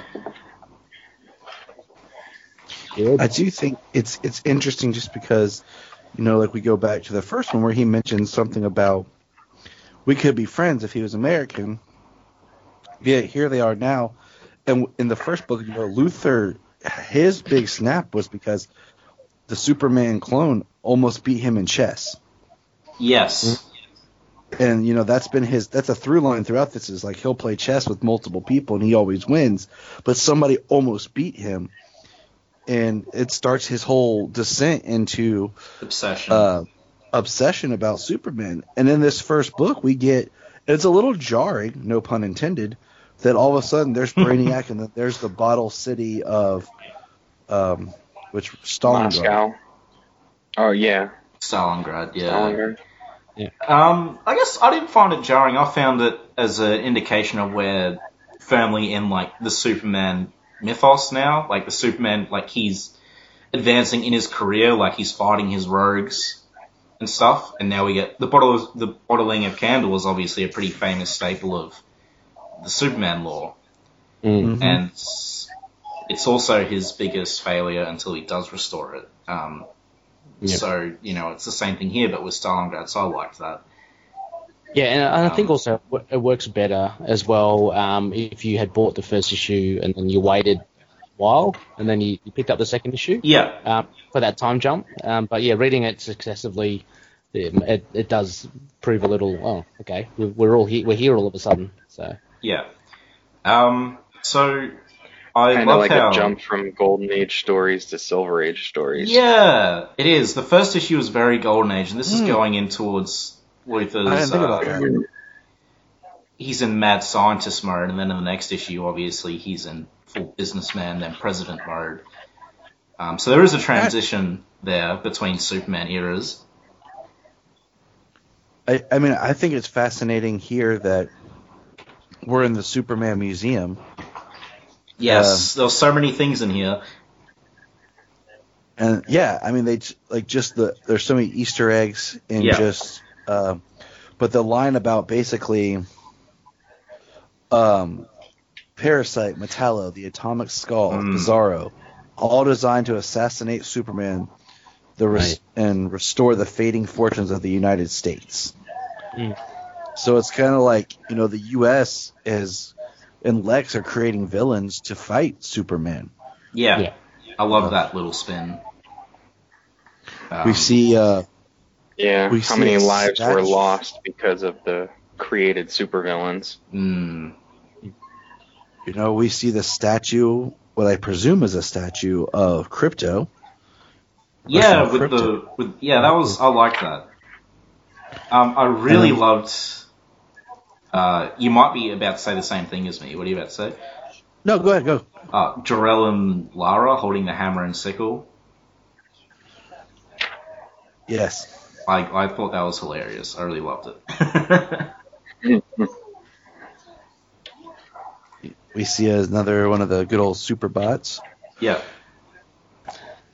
Yeah, that, so that is, I mean, and that, yeah, that, that features a lot in this issue, and I think, um, yeah, that's as I mentioned before, that's one of those things that I guess it's starting to show a perversion of Superman's um, yeah. drive to actually just enforce what he wants. Like, Uh, road of you know to hell paved with good intentions, all that Yeah. jazz. Um, So, uh, like, so Batman sets off all these explosions, and Superman doesn't hear them, but he hears like an oil tanker blowing up on the other side of the country. He's too busy chiseling away. But like, he even hears in that conversation like an accident happening, but he doesn't hear all these explosions being set off by the terrorists that he's trying to catch. He had his favourite podcast on while he was chiseling Oh. away.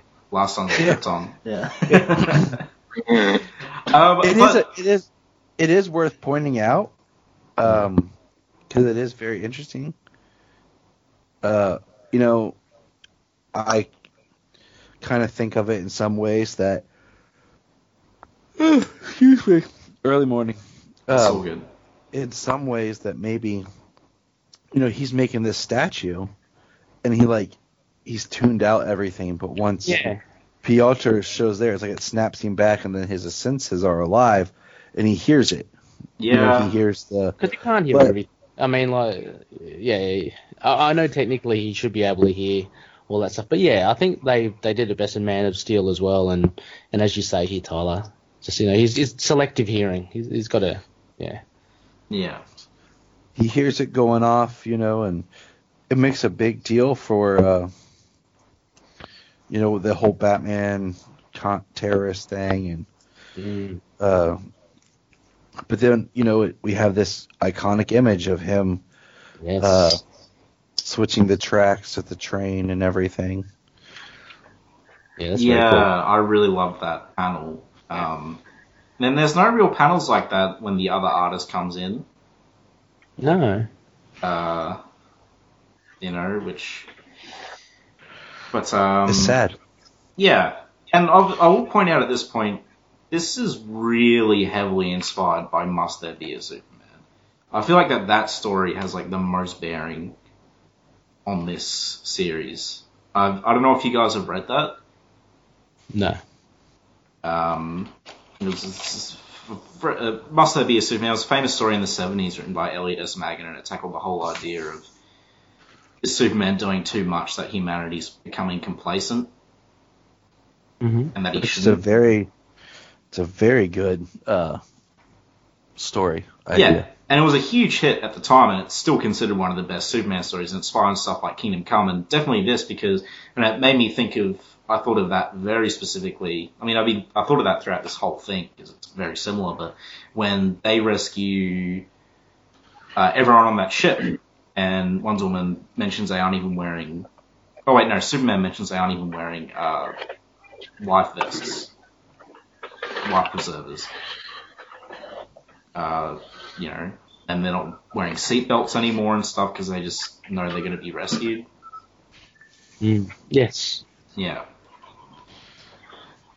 Um, lo- lots of little cameos here. Green Arrow and Flash work at the Daily Planet now, or they're Yeah. they're there for the celebration. Doctor Zavanna is in Superman's uh, circle, which is funny. Uh, Laurie is mentioned with her husband, who was also in the comics. Um, Isn't there an iris in here as well? Is- is- isn't there what? Sorry. An iris? Isn't iris in here as well? Yeah. Yeah. Yeah. Uh, and okay, I'm just gonna say it. Batman beating up Wonder Woman is bullshit, especially bootleg Russian terrorist Batman. Uh, how did he beat Wonder Woman up? I don't know. It's off panel because they couldn't think of a way to justify it. I guess. Um, I think it was, yeah, just just go with it. yeah, but yeah, no, that is right. That's true. That's pretty. Um, Yeah, I mean, this whole this segment here is about like Superman and Wonder Woman. Like she almost is a fangirl. Like the way Wonder Woman is telling Yeah. this reminds me of she's in love and just smitten with everything mm, uh, with he does. And Like so she- in as this Yeah, No, she's sorry, just go ahead. idealistic. No, she's just idly following him. She has a Russian style outfit on and then you know, we get Piotr here basically hiring the Batman yeah. To on fight behalf of Lex Superman. Luthor. and you know, Batman who's who for all accounts we could probably say grew up as poor Batman, which Yes. is worth pointing out because you know, Batman's money has always helped him Yeah. with his tech, his gadgets, his training. Yeah. We see his, you see his batarang later on. It's kind of bits of scrap metal like put together when he when he throws the batarang at Superman. Yeah. Well, that definitely makes this Batman um, uh, to to have a lot more ingenuity when Yeah. it comes to doing what he does. So, I mean, maybe he is more, um, maybe he is tougher and, and more Cunning. brutal than, Mhm. yeah, cunning than than Yeah. even. um, they they do show like a picture of Wonder Woman like flying in space. So for all intents and purposes, she's nearly as powerful as Superman in this book. So Like, yeah, however, Uh, how- and with no weaknesses that Wonder Woman typically doesn't have, you know, how does Batman Yeah, he can't- take he- down Wonder Woman? he doesn't have kryptonite or red red sunlight to soften Wonder Woman up. So he must have just tricked her, tricked it somehow. So he wrapped her up with a lasso and then he beat the crap out of her afterwards because otherwise it just doesn't make any sense. he, he, Um, he dressed up as dressed up as Superman. He still let his Maybe it's at cowl maybe on, it's- pretending to be Superman. Going, you come here, Lois. I, I've finally found my feelings for you. I mean, Superman and nice. Batman do that a lot. They pretend to be each other, Yeah. so that could be the case. Uh, maybe it's the original uh, one of her original weaknesses uh, was it being bound by chains or something. Uh, I think, yeah. Um, in this case, it's bound by her lasso. I think Mm. that Batman mentioned. So he's obviously tied her up with it. He must have just, Must have tricked her. Must have tricked her. And and it is like you said, crap. Like yeah, that that, that like it's off panel and Yeah. supposedly Batman is, like and this is just another one of those like Batman's so great, Batman hates Superman. Yeah. I'm just- and I don't wanna Cena get down that wasn't rabbit hole. cool. I know. You know, I must It admit- just gets it Although just I- gets tiring. Yeah, Exactly. I mean, although I did enjoy this issue, um, it, it comes up time and again, and you know, there's even a title, Batman and Superman, and not necessarily fighting against each other, but I, I tend to see a lot of um, common threads now with Batman and Superman. Um, yeah. That's so, all because of that story we call The Dark Knight Returns, which literally had Batman beat up Superman, but that's because it was a Batman story, and Frank Miller wanted Batman to take on DC's biggest superhero. But for some So reason, this nev- is a Superman story, and it's happening here, you know? Like, so they, they never fought before Frank Miller. Um, um, they never had, like, that serious rivalry or anything. They did break up before that in the Bronze Age, but Okay. you know, they never had like a big epic showdown or anything. That was like the first one. Yeah. And that, that And, cemented you know- so much. That did damage to Superman, that story, because so many people think Superman is lame and a government stooge just because of that story, which sets out to make Superman look bad and Batman look good. Um, sorry. I like that story, by the way. I think it's okay. It has it to me. It, it has its place, but that Yeah. discussion's a whole nother discussion. Uh, absolutely. I mean, I don't Uh, like they make it. Yeah, to me, I mean, they make him to look out like that, but um, uh, I don't think that's the. I mean, in my opinion, is the the full intention. You know, um, Mm, the vigilantism is is illegal, and the government doesn't want that happening. Uh, Superman uh, is basically deputized by the state, and um, you know, it just shows that Batman is still uh, Batman is still a good guy. You know, when it comes down to the streets, he's wanted, um, but the police get behind him. Um, and yeah, and then it does make the government seem threatened by the fact that you know this one guy can do this. yeah. So I guess, yeah, it's a big rabbit hole. Uh, we will be covering Dark Knight Yeah. Returns on this podcast. Um, Oh, cool. So there'll be lots of discussion. um, problem. Yeah. It's You know, because. Obviously, if we keep going down this rabbit hole, we'll be here forever. Um, just, Yeah, you know, I, I just want a little opinion. I'm sorry, I didn't Oh, want to start a whole oh no, that that's conversation. fine. That's absolutely fine. Um, I'm just looking at this here, you know, like it's it's I feel like it's very convoluted. We have the the red sunlight. we do see Di- Diana breaks the cords that are binding her, which is her mm-hmm. lasso. yeah. She destroys the generator. Batman blows himself up. tells Superman it was Piotr that betrays him, and then we get Diana, who all of a sudden her bracelets are burned out. She is old, Yeah, what And- happened there? She just And- hey? And it's very just you know the it's if you look at this page, it's very sad because she says, "Superman, are you okay?" Yeah. And then she's descending, and then she says, you know, in almost like a childlikeness, um, I found the the generators. I tossed them in the sea, like you asked, but uh, but I think I may have hurt myself when you made me snap that cord. It was like I don't know, something just kind of switched off in my head, or something. I mean, and she's old and she looks beat. And then the next panel is Superman. All he says is Piotr. Yeah, he doesn't even notice So, like- her. So he is so upset by you know his um, his betrayal, and th- I feel stupid that this just not clicked in my head. We were talking about it earlier. Superman's whole supporting cast, his Smallville supporting cast is all Russian now, Mm. and his Metropolis cast is American. Yeah. So that's why you have your you know your Jimmy, your Lex, your Lois Right. are all American, but then your Lana and Pete are Russian. Oh, yeah, Yeah. right. Yeah. Yeah. And Well, it, well, what it's. is rated? Sorry, sorry, Connor.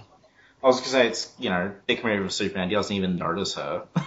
you Yeah, know. yeah. Yeah, Like- he did. that's what I'm saying. Like this is this is when Superman changes. This is where I'm like, this is where I personally am not starting to like the story because now this is not this is not Superman anymore. This is now that dictator, un-Superman like character that.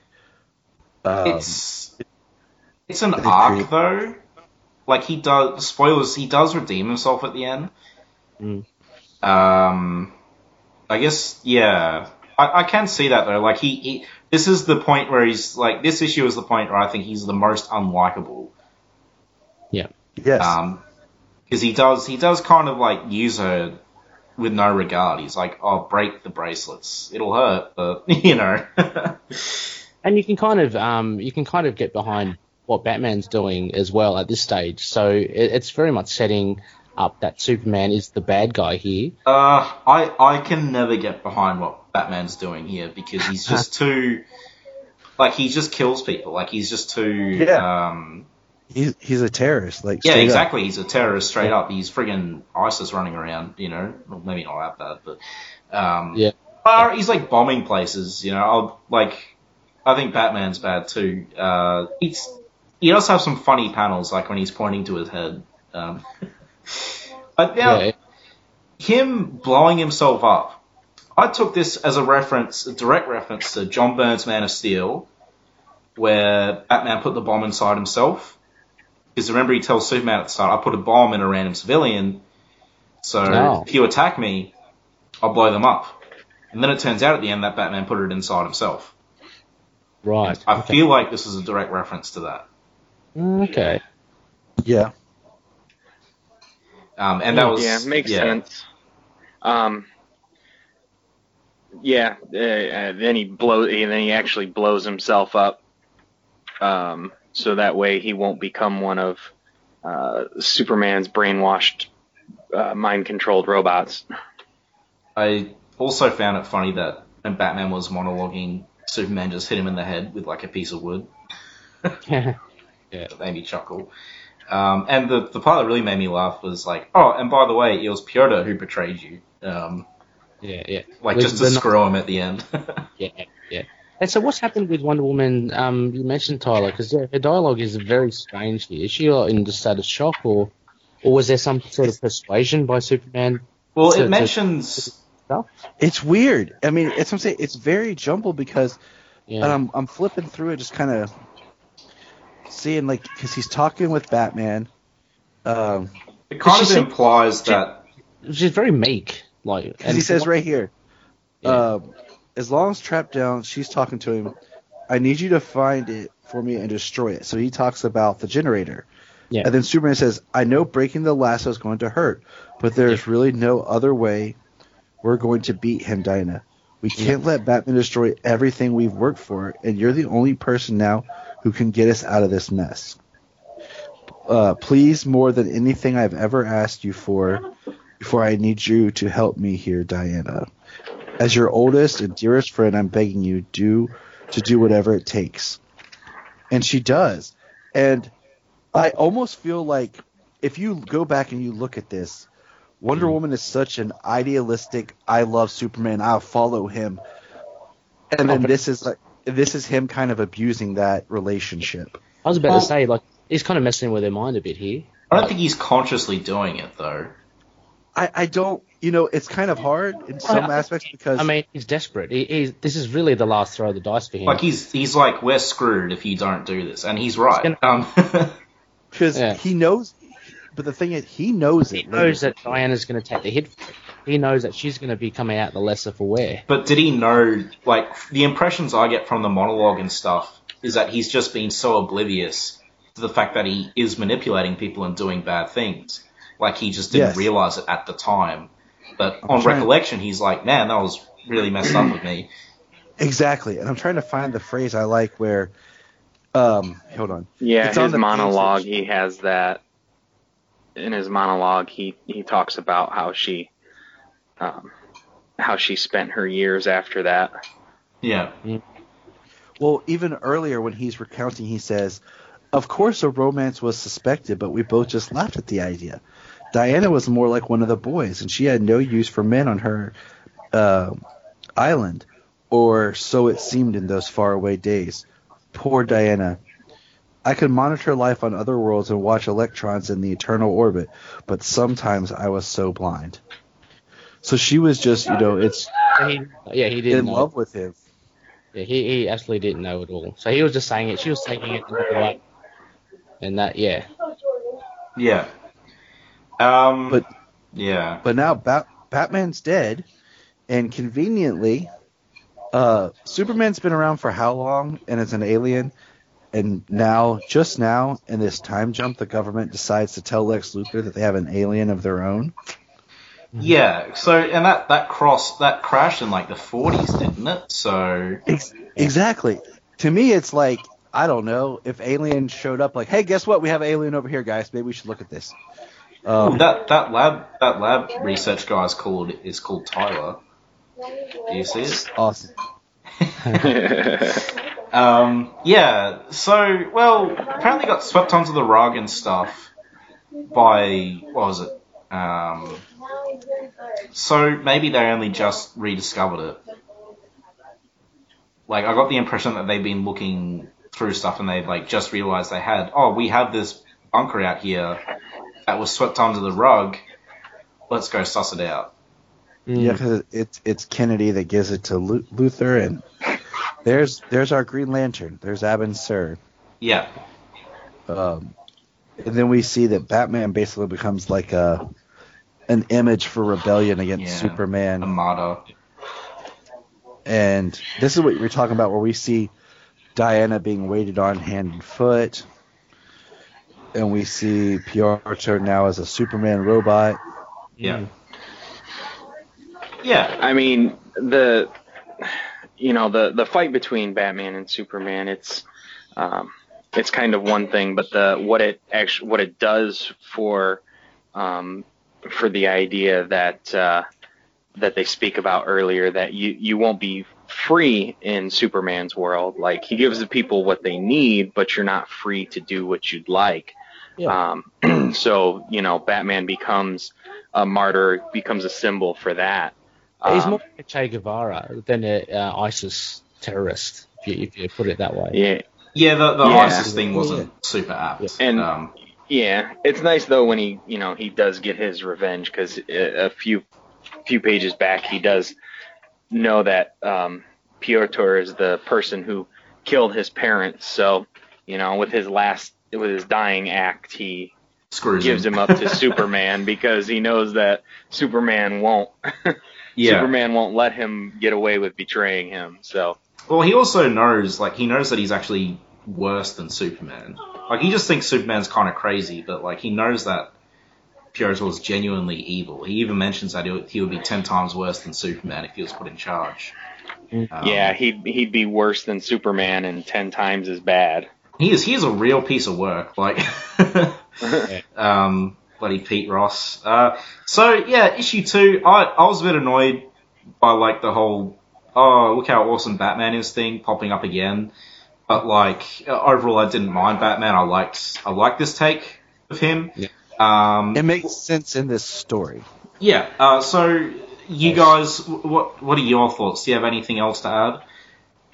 No, I think I've, I've pretty much said it. You know, like I don't mind Batman. I hate that in a way that he's Russian, just because, like I said, uh, um, you know, they kept so much of Superman's Yeah. um, supporting cast of Smallville was Russian, Yeah. and his Metropolis people were American. They keep Green Lantern American, but they make Batman Russian.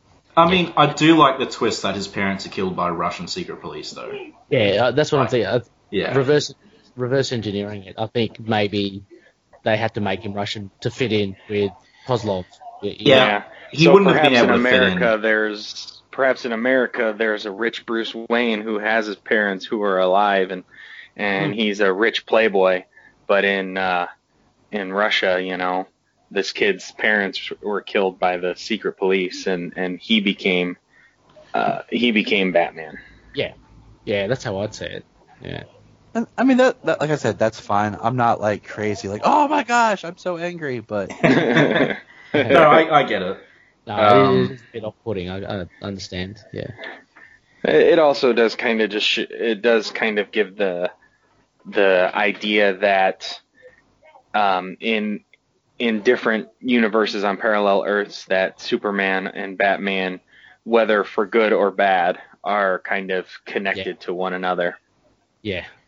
It, Yeah. it seems so. Yeah. And the, the the concept of the bat is is beyond just like one man's idea.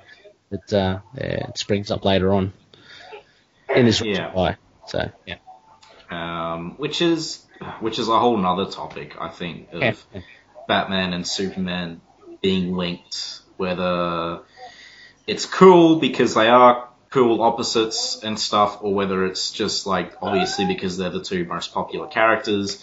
God, there's a lot we could talk about there. Um, but you know, uh, we uh, Batman's dead right now, so we won't. Yeah. Um, what about uh, so anything else or Ah, all good. yeah? All right, shall we move on to the finale then? Mm-hmm. let's do it. All right. Luthor enacts his fourth plan when he finds a mysterious Green Lantern in an alien ship that crashed at Roswell, New Mexico. Brainiac is reprogrammed into Superman's aid, and the construction of the Fortress of Solitude, located in Siberia and referred to as the Winter Palace, begins. Superman's reign continues with no crime, poverty, or unemployment, but with an ever-present state authority. Superman is committed to winning the argument with the US and repeatedly refuses Brainiac's suggestion of an invasion. Stalingrad remains his one failure, now contained within a protective glass bottle. The USA elects Luthor and Olsen as president and vice president, respectively. Using his scientific expertise, massive economic capital, and dictatorial, dictatorial powers, Luthor returns prosperity to his country. This is only part of a more general plan to provoke Superman into invading the United States. Luthor shows Olsen two of his greatest discoveries the Phantom Zone, a place that superhero cannot reach, and the Green Lantern Corps. Luthor confronts Superman in the Winter Palace. Brainiac yanks Luthor deep into the recesses of the fortress to be converted surgically into a Superman robot, claiming that Lex would convince Superman to commit suicide in less than 14 minutes. Superman agrees that his hand has been forced and prepares to attack. First Lady Lois Luthor visits Paradise Island to forge an alliance with the Amazon Empire, now ruled by an embittered and vengeful Wonder Woman. Superman attacks the East Coast, confronting and defeating the Green Lantern Marine Corps, which is led by Colonel Hal Jordan. The Amazon forces, commanded by Wonder Woman, attack Superman but are quickly defeated along with a collection of super menaces, including Atomic Skull, Parasite, and Doomsday, that Luthor has put together over the years.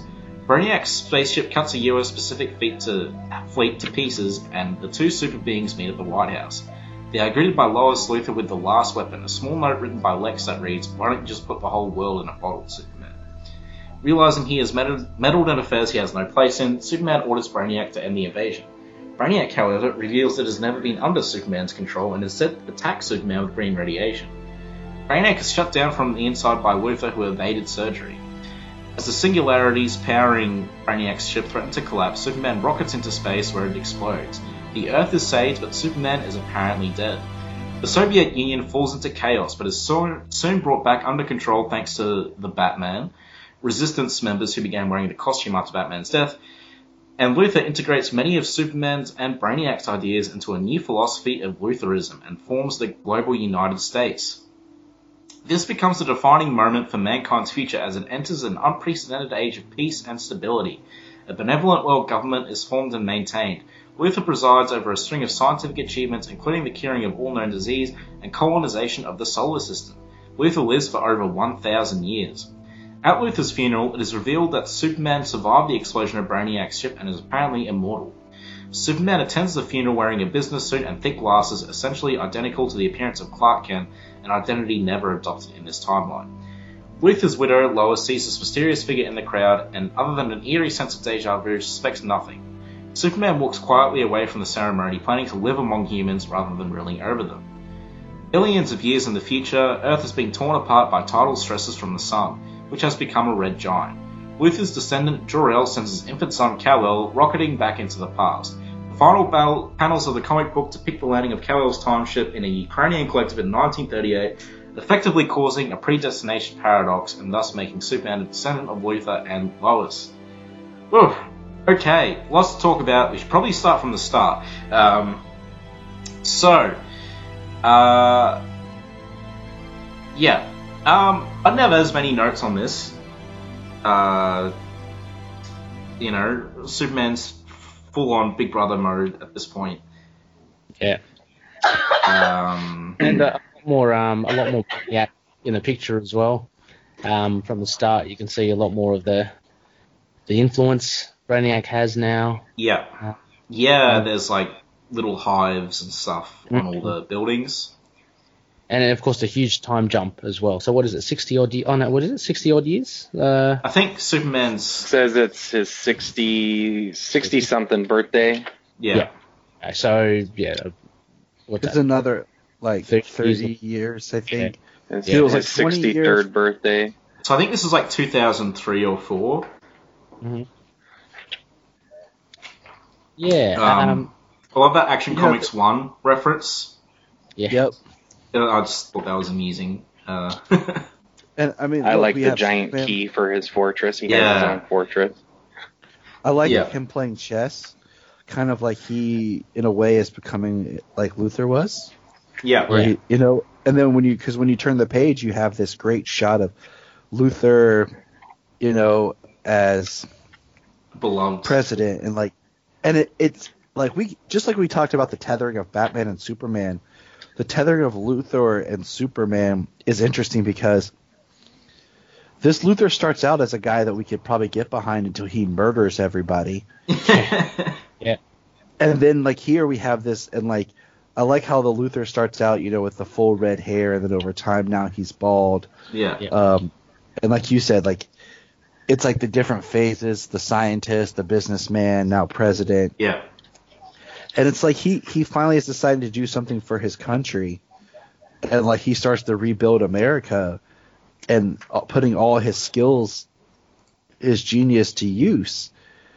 And it's just kind of sad that it's taken him this long but there's also men- there's also mention though. Doesn't Lois say something along the lines of he's just he doesn't care about the people. He's doing all all this is just a means to the end to to get get, rid to of Super- Superman. Yeah, Yeah, so he's Exactly. his intentions aren't yeah aren't kind of um, you know totally benevolent. They're, they're, they're Yeah. quite selfish. Um, but what's what's interesting is towards the end, with Superman apparently gone, he does flourish, doesn't he? He kind of really brings the world into a into a utopia. yeah, which you know goes interesting places to say the least. I don't. Um, Yeah, the thing is, I don't think that that type of that stuff would have happened if um, uh, if if he didn't learn the lessons that he did back and forth from Superman. yeah, and he also used Superman and Brainiac's notes as well, Yes. um, which you know, it'll, Yeah. yeah. Uh, I mean, he, he accomplished massive things. Like he turned around the globe, the, the whole Oh yeah, world. he lived until the fourth millennia. Um, Yeah, yeah. But I it's mean, kind of one of those. out- Once yeah. he was the supreme power. You know, Yeah. that's that's the thing is once he now is revi- revealed. Blah, blah, I can't talk. Once he is now seen as the supreme power. Yeah. And the greatest super man, like super earthling, superhuman. He he does all this great things because now it's about praise to himself. Yeah, yeah. Um, but when he Yeah. had somebody that opposed him, it was all about defeating that Mm. opposition. It was never, and then once that was done, then he was like, "Oh, I guess I can do all this stuff now." which Yeah. is very interesting, and and is what Superman touches on in the end as well. Like you know, did the did the Earth really need me at all?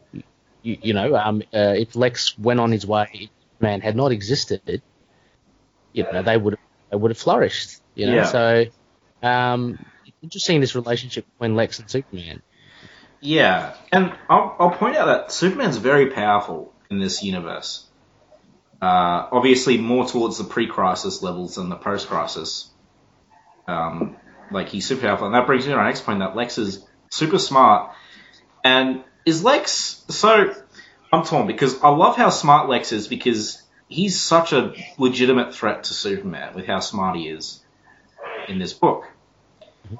But my other thing is like, is Sue is Lex too smart?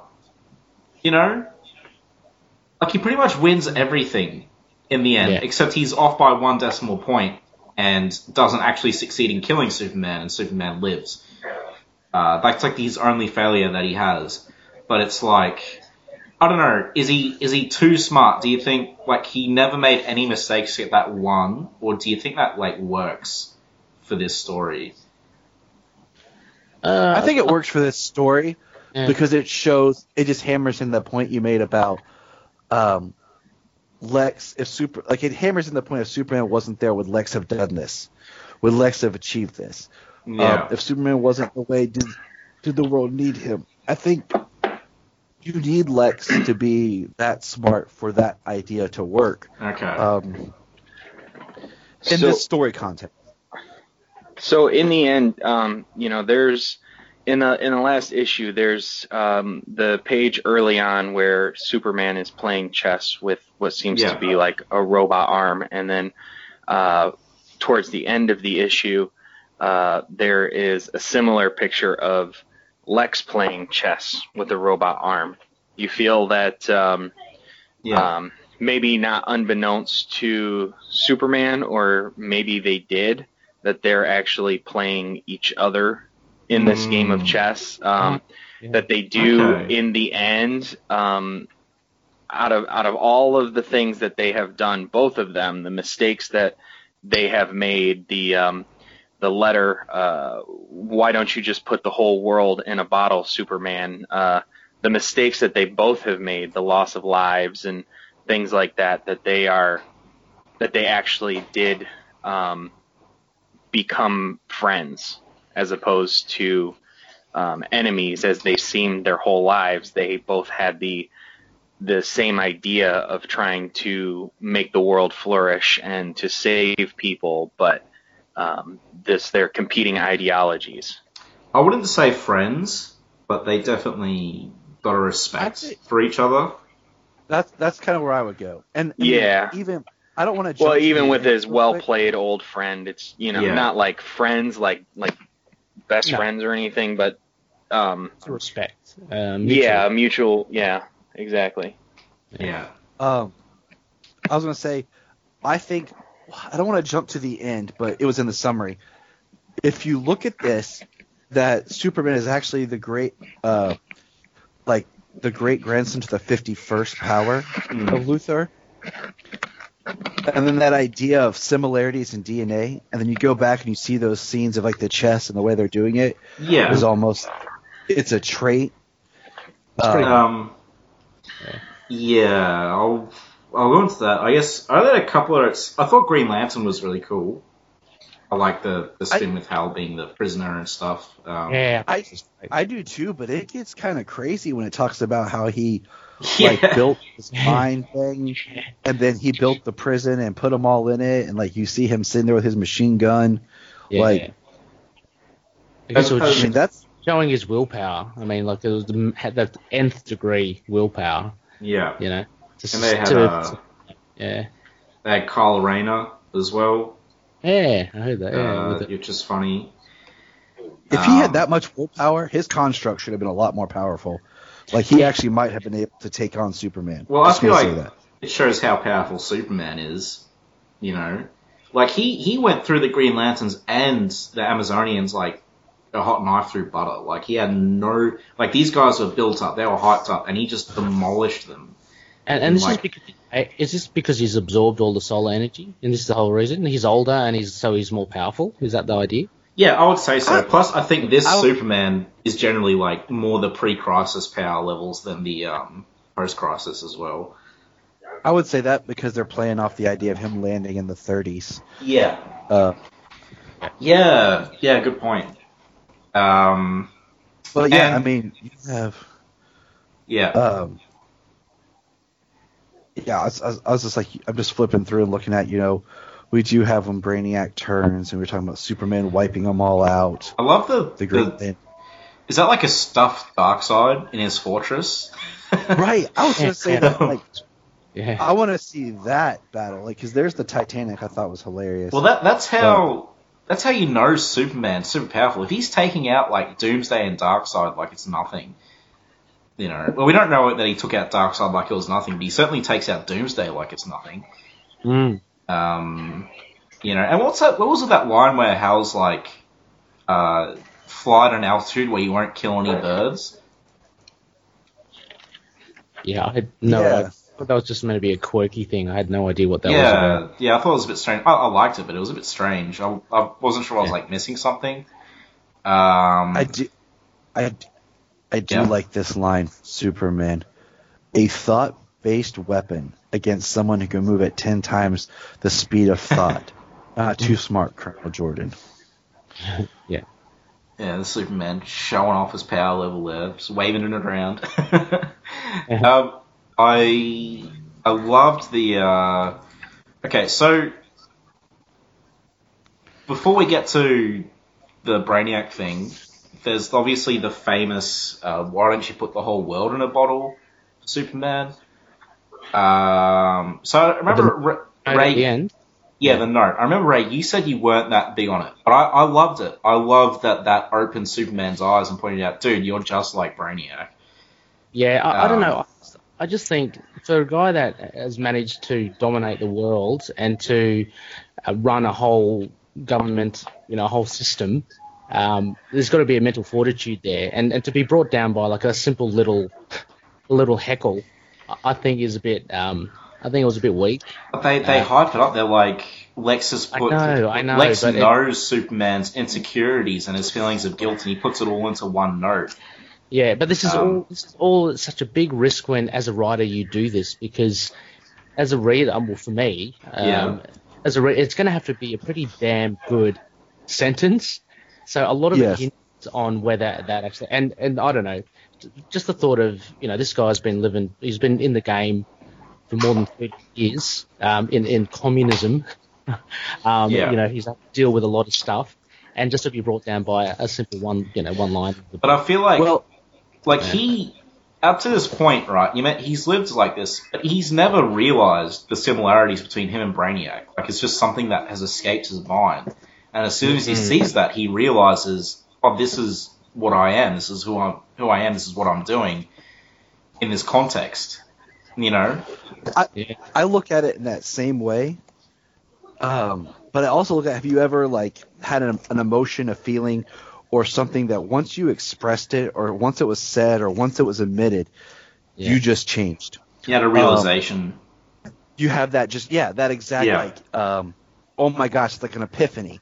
Um, you know, when somebody says something or um, and it just changes. You like it's been there the whole time, but I couldn't understand it, and that's kind of Yeah, what I, saw with this. You know, and to your, I- I- to your point about the writer, yeah. it's that to me, it's it's that same gamble of when you have like an invasion movie, and all you have to do is take out like the mothership yeah, or the leader, and all the drones fall. Yeah. You build up this huge, you build up this huge army and arsenal, but really all they have to do is take out one thing, Yeah. Yeah. when you're I mean, you're I- I like, see uh, you know, Well, that's a good point because that that exactly is the same kind of Hmm. uh, anticlimactic feeling I get when I see something like that as well. It's kind of yeah. I yeah. guess I guess really it comes down to if it lands, it lands. It obviously didn't land with you.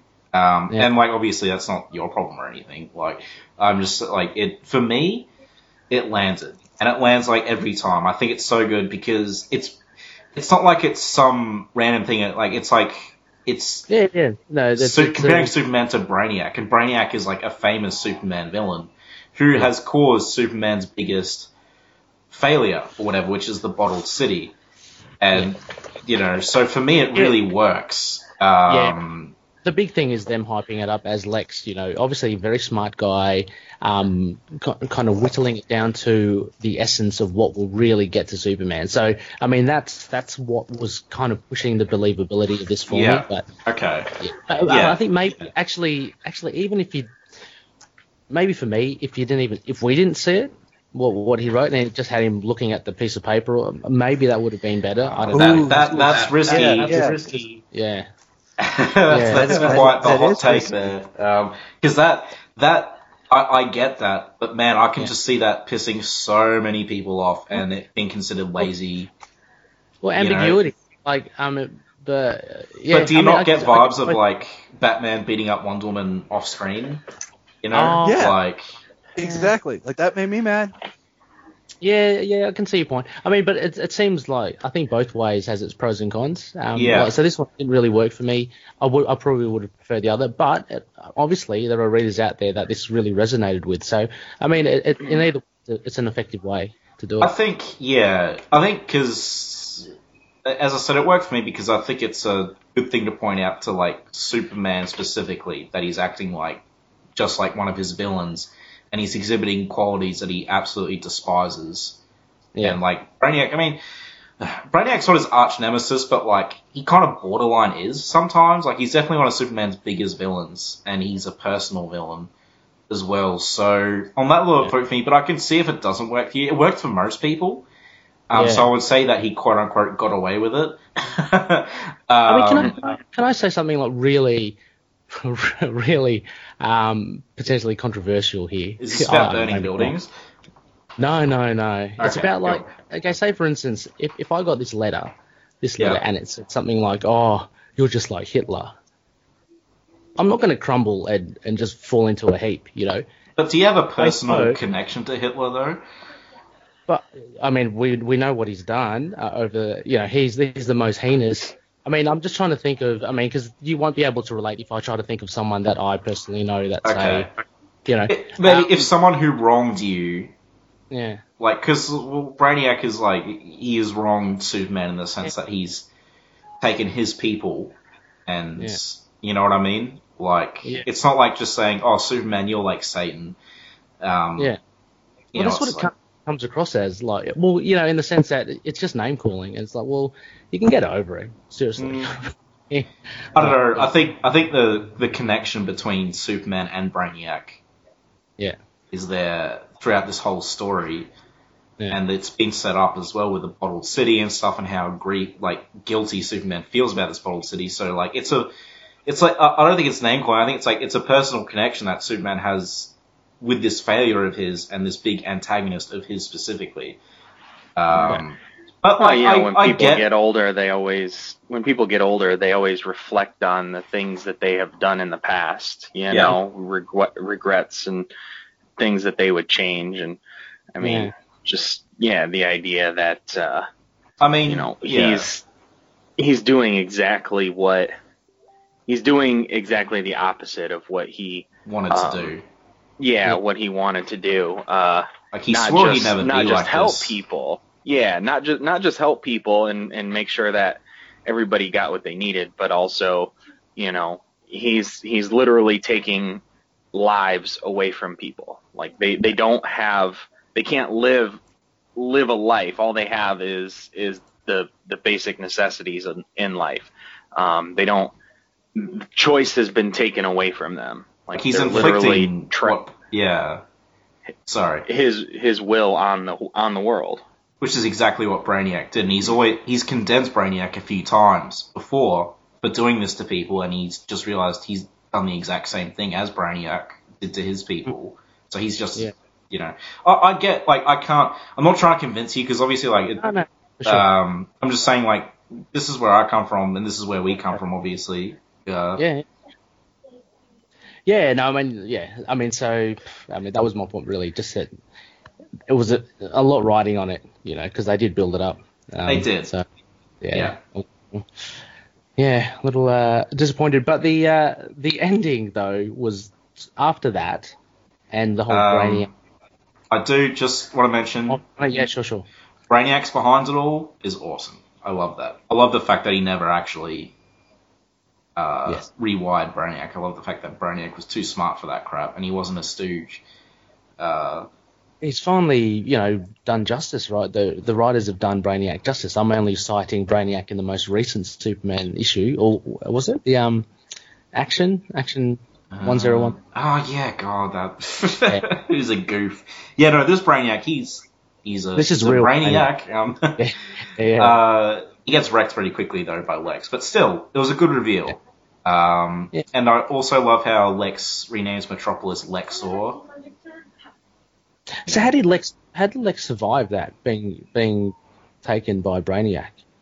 Um, well, he got in there and he rewired him from the core, essentially. He was okay. So he somehow escaped all those um, doohickeys around him being injected or whatever, um, and he managed to rewire it from within. I don't think he got injected. I think I think the he just, he pretty much said it took me into its core to turn me into a Superman robot, but since Yeah. it took me into its core, I was able to actually rewire it because of why would you bring me into its core? Because I'm really smart. Look how smart I am. Yeah, again, I I think this is a bit of a bit of a loose thing. Um, yeah, I can't say uh, unless Lex had superhuman strength. Well, that, that's kind of one of the things I mean, where it's like, is Lex too too good? You know what I Mm. mean? Yeah, well, this Um, instance, I think so. I think it's a bit too too far reach. Um, Yeah. Because I was surprised because either one of my favourite scenes from this um, this third issue was that abrupt taking of Lex by Brainiac with all those tentacles. I thought that was just like that was a shock moment for me, and I was like, "Oh, that's so cool." And it would have I'm been like, cool to see Luthor get brought down a peg. Yeah, and that know? was that was it. It was like he's gone. It's like, oh, I would have expected more grandiose ending. To, But to then he Batman who laughed his way out of there. Um, pretty much. yeah. But uh, but having said that, though, the ending with Lex, I I, I enjoyed. So yeah. yeah. So, do you have anything to say about before like the epilogue or Uh, up to this point? I would have maybe liked a little bit more of a drama dialogue between Superman and Diana. Yeah. Uh, Yeah, yeah, yeah. because it's just kind of he flies through her he and he uh why are you siding with them like this diana i'm trying to save the world here you idiot and it says Yeah. um wonder woman fall down and take care of your casualties i don't know i would have liked something kind of in the sense of maybe as he's flying she's whispering to him and he can hear it um because all he says is don't make me do this diana i don't want to hurt you, but I will if I have to. Um, your choice, princess. Like just because like the last issue was so much about the weight of their relationship, yeah. Yeah. I would have liked because this is like where he's full on dick mode. he is. Um, Yeah, yeah like the 30 years past, like she went from comatose to being an adversary. Yeah. Yeah. Um. Yeah, I get that. Uh, like she should have whispered some "you're a jerk" to him, and you know, Mm. try to point out how much Something of a like jerk. I, you know, like like Superman, like almost like her last stand to talk to him, kind of like almost a precursor to the letter. Okay. Like something like I've been by your side for all these years and I've helped you do so much, but this is wrong, Superman. You have to Yeah. stop. that would be good. Um, yeah. so that so like Close it's the out. words that she's saying she's building up in his mind trying to start to point out what he's done and who he is so that when he gets that letter from lex it's even more of that gut punch Well, Yeah. I feel like, um, I mean, I don't think she was in it for those reasons, though. I think she was in it to stick it to Superman for what he did. I don't think there was Right, any and I mean, like I- moral reason she was doing it.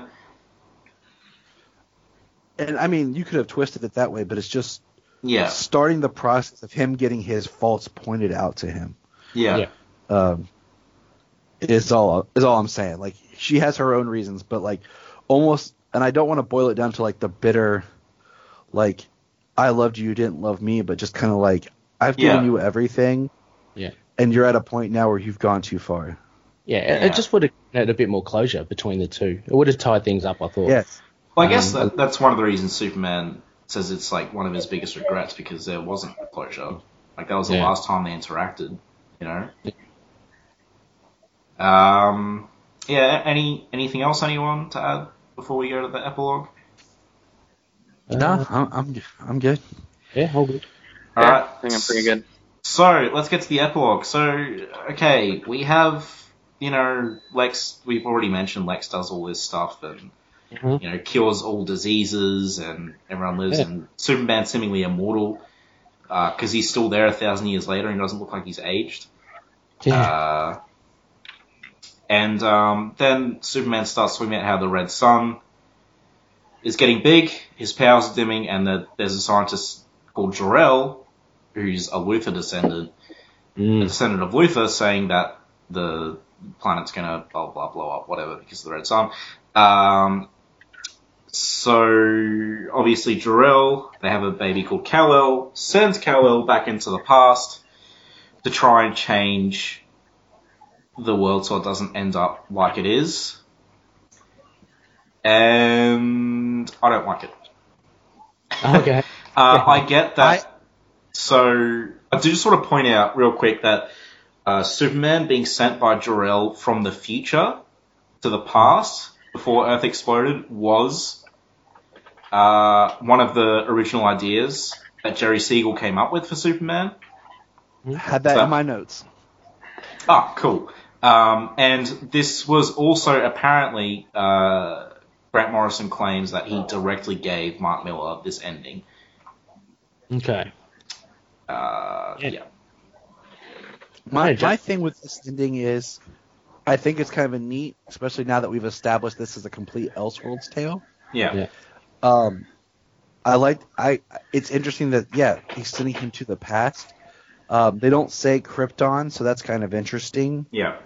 Uh, but I would have been interesting if they were just rocking him out from the planet, and you know, wormhole magic or whatever, it went to the past.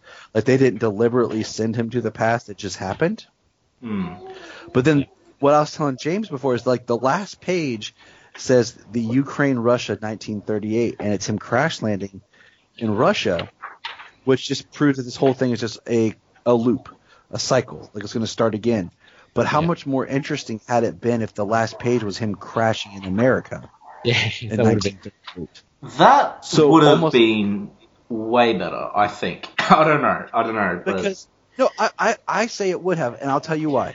Because one, you can look at the whole Red Sun Superman as like a pre, a prequel series, like all that happened, and then through that time loop, now we have the modern Superman story. But even in the context of the book, you could think because Luthor said beginning, like if Superman had been American, we could have been friends. Mm. So then it ends with the ideal and the hope that oh, Superman's going to be American.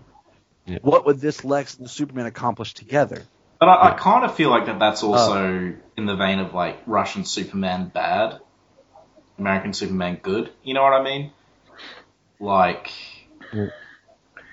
Right. Yeah, So i- is Um, the is is the problem you have the time loop, or is the problem you have the fact that he is a descendant of Luthor? okay, I love the Descendant of Luthor thing. I think that's great. Okay.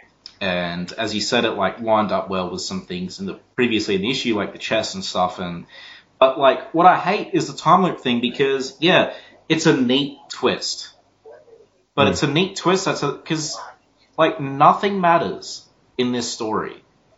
Nothing hmm. matters. It's all just gonna blow up again, and Superman doesn't make a difference by going back into the past. Like that's my problem with it. It's this cherry on top that's actually a poison cherry, and you know hmm.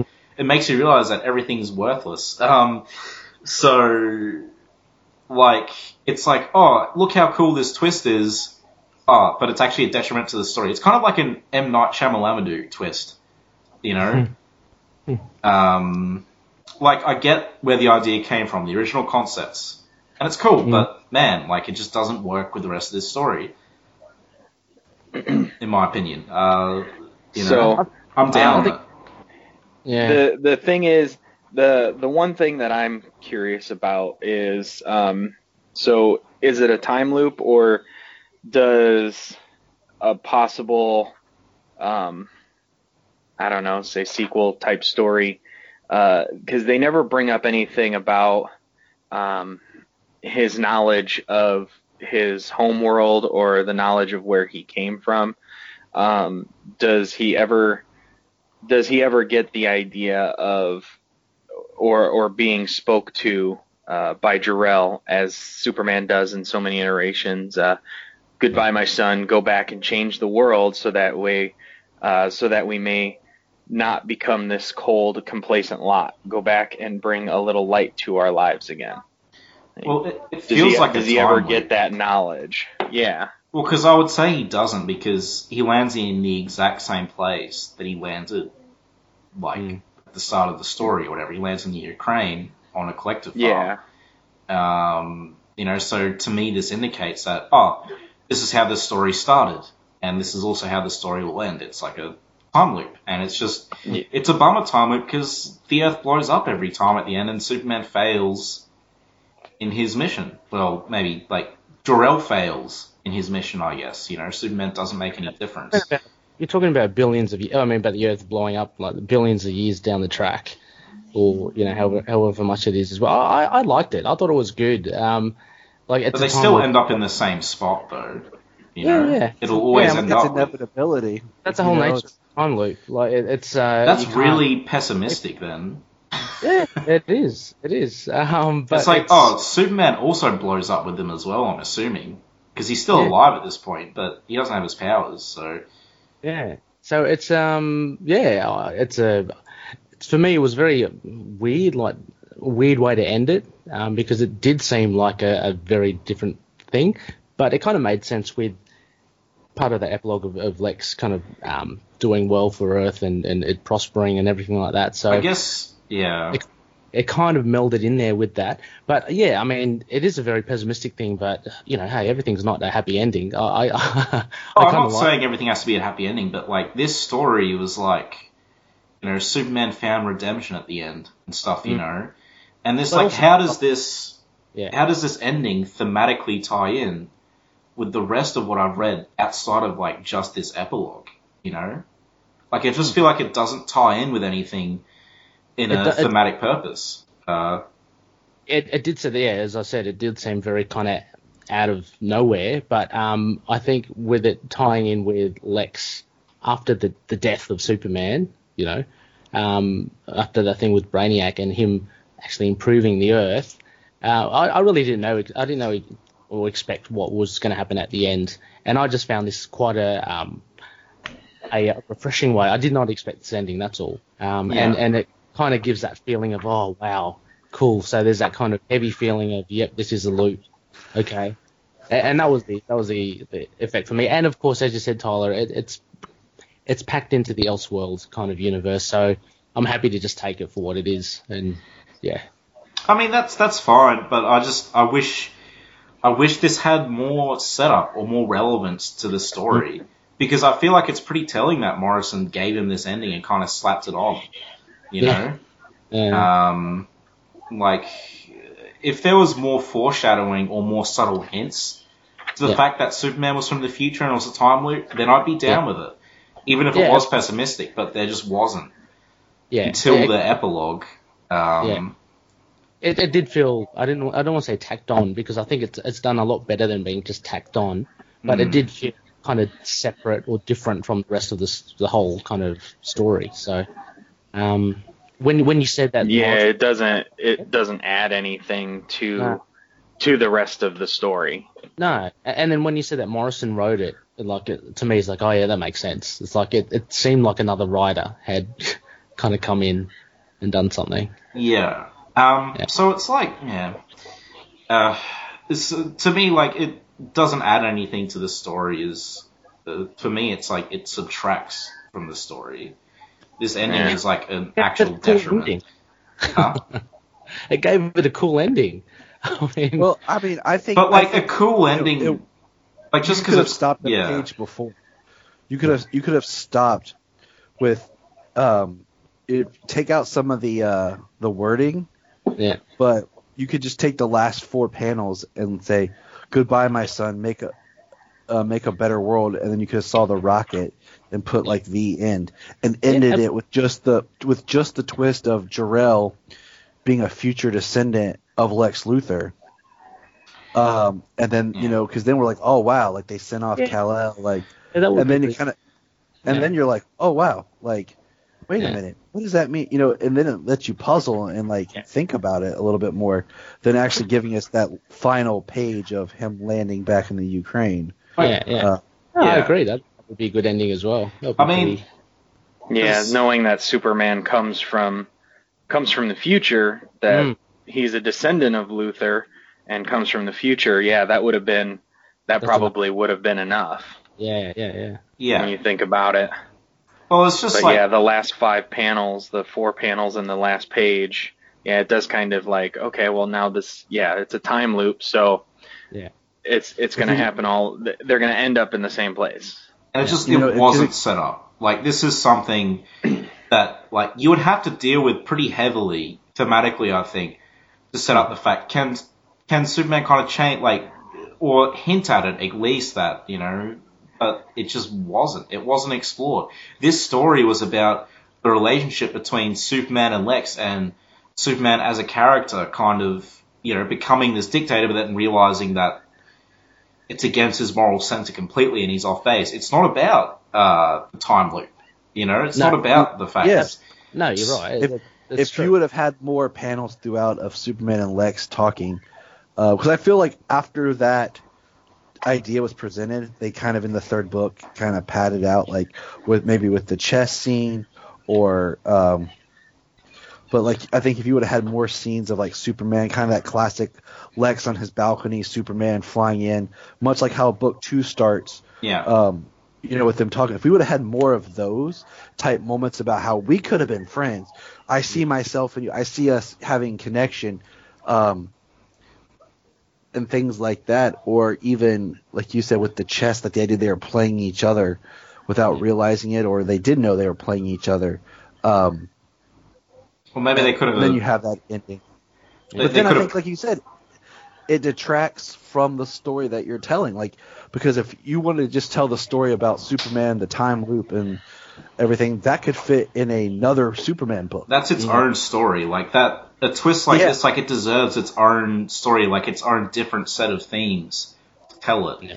Uh, it doesn't really fit into this from what I saw. And like maybe if you planted more seeds, like Lex and Superman's rivalry is bad for humanity and will end with the destruction of Earth. Maybe something like that, you know.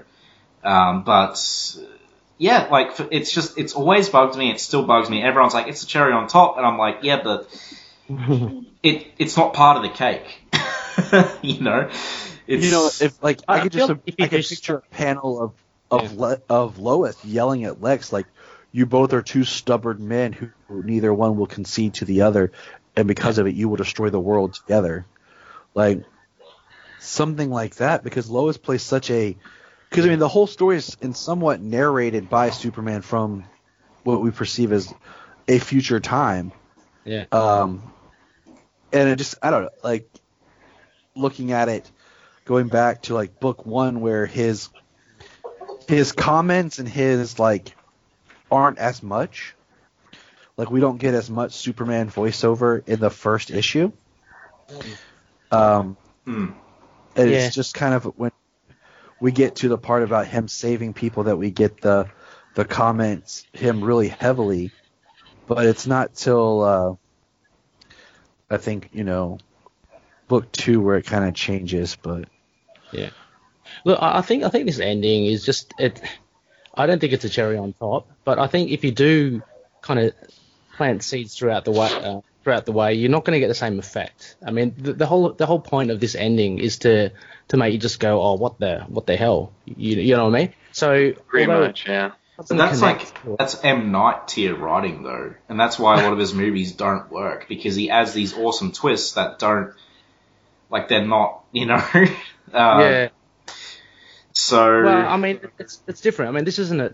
I don't say this as, is a twist that kind of changes. Like it, it's it's just it's a, it is a gimmick at the end, and and all it. But I think it needs to be just brought in spontaneously for it to actually. I think the the purpose of it is to to shock and surprise at the end.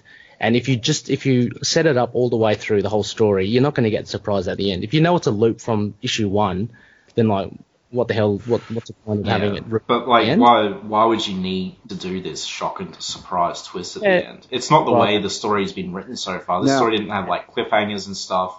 It's been like it doesn't fit in with the pacing or anything either. Um, I'm gonna theorize something here. Yeah. I'm gonna th- I'm gonna throw this out here and say that that, that part gets cut from the movie. But Mm, I'm gonna I doubt it. with- I think this part's pretty popular, honestly. But, but I, I, you know, but I'm, I, and I say this because one, um, the Red Son movie kind of gives me a Gotham by Gaslight feel, with it being an Elseworld tale that they're going to try to condense. Um, and they might they're going to change some things to make it work for the movie. But then thinking about how they did Hush, or part of like Well- the good, like part of the twist in Hush, no spoilers here, people, uh, spoilers, but you know, in Hush, like the whole point was Tommy Elliot's major role in that story, and they completely bypassed that. And I'm wondering if some of the things that we're discussing that quite work or don't work will be retooled or Hmm. left out completely in the film. It will be interesting to see how it's different. Man, I just hope the animation's better than The- what we've seen. Gotham by Gaslight was was different because they had to pad it out. That was like a regular issue, you know.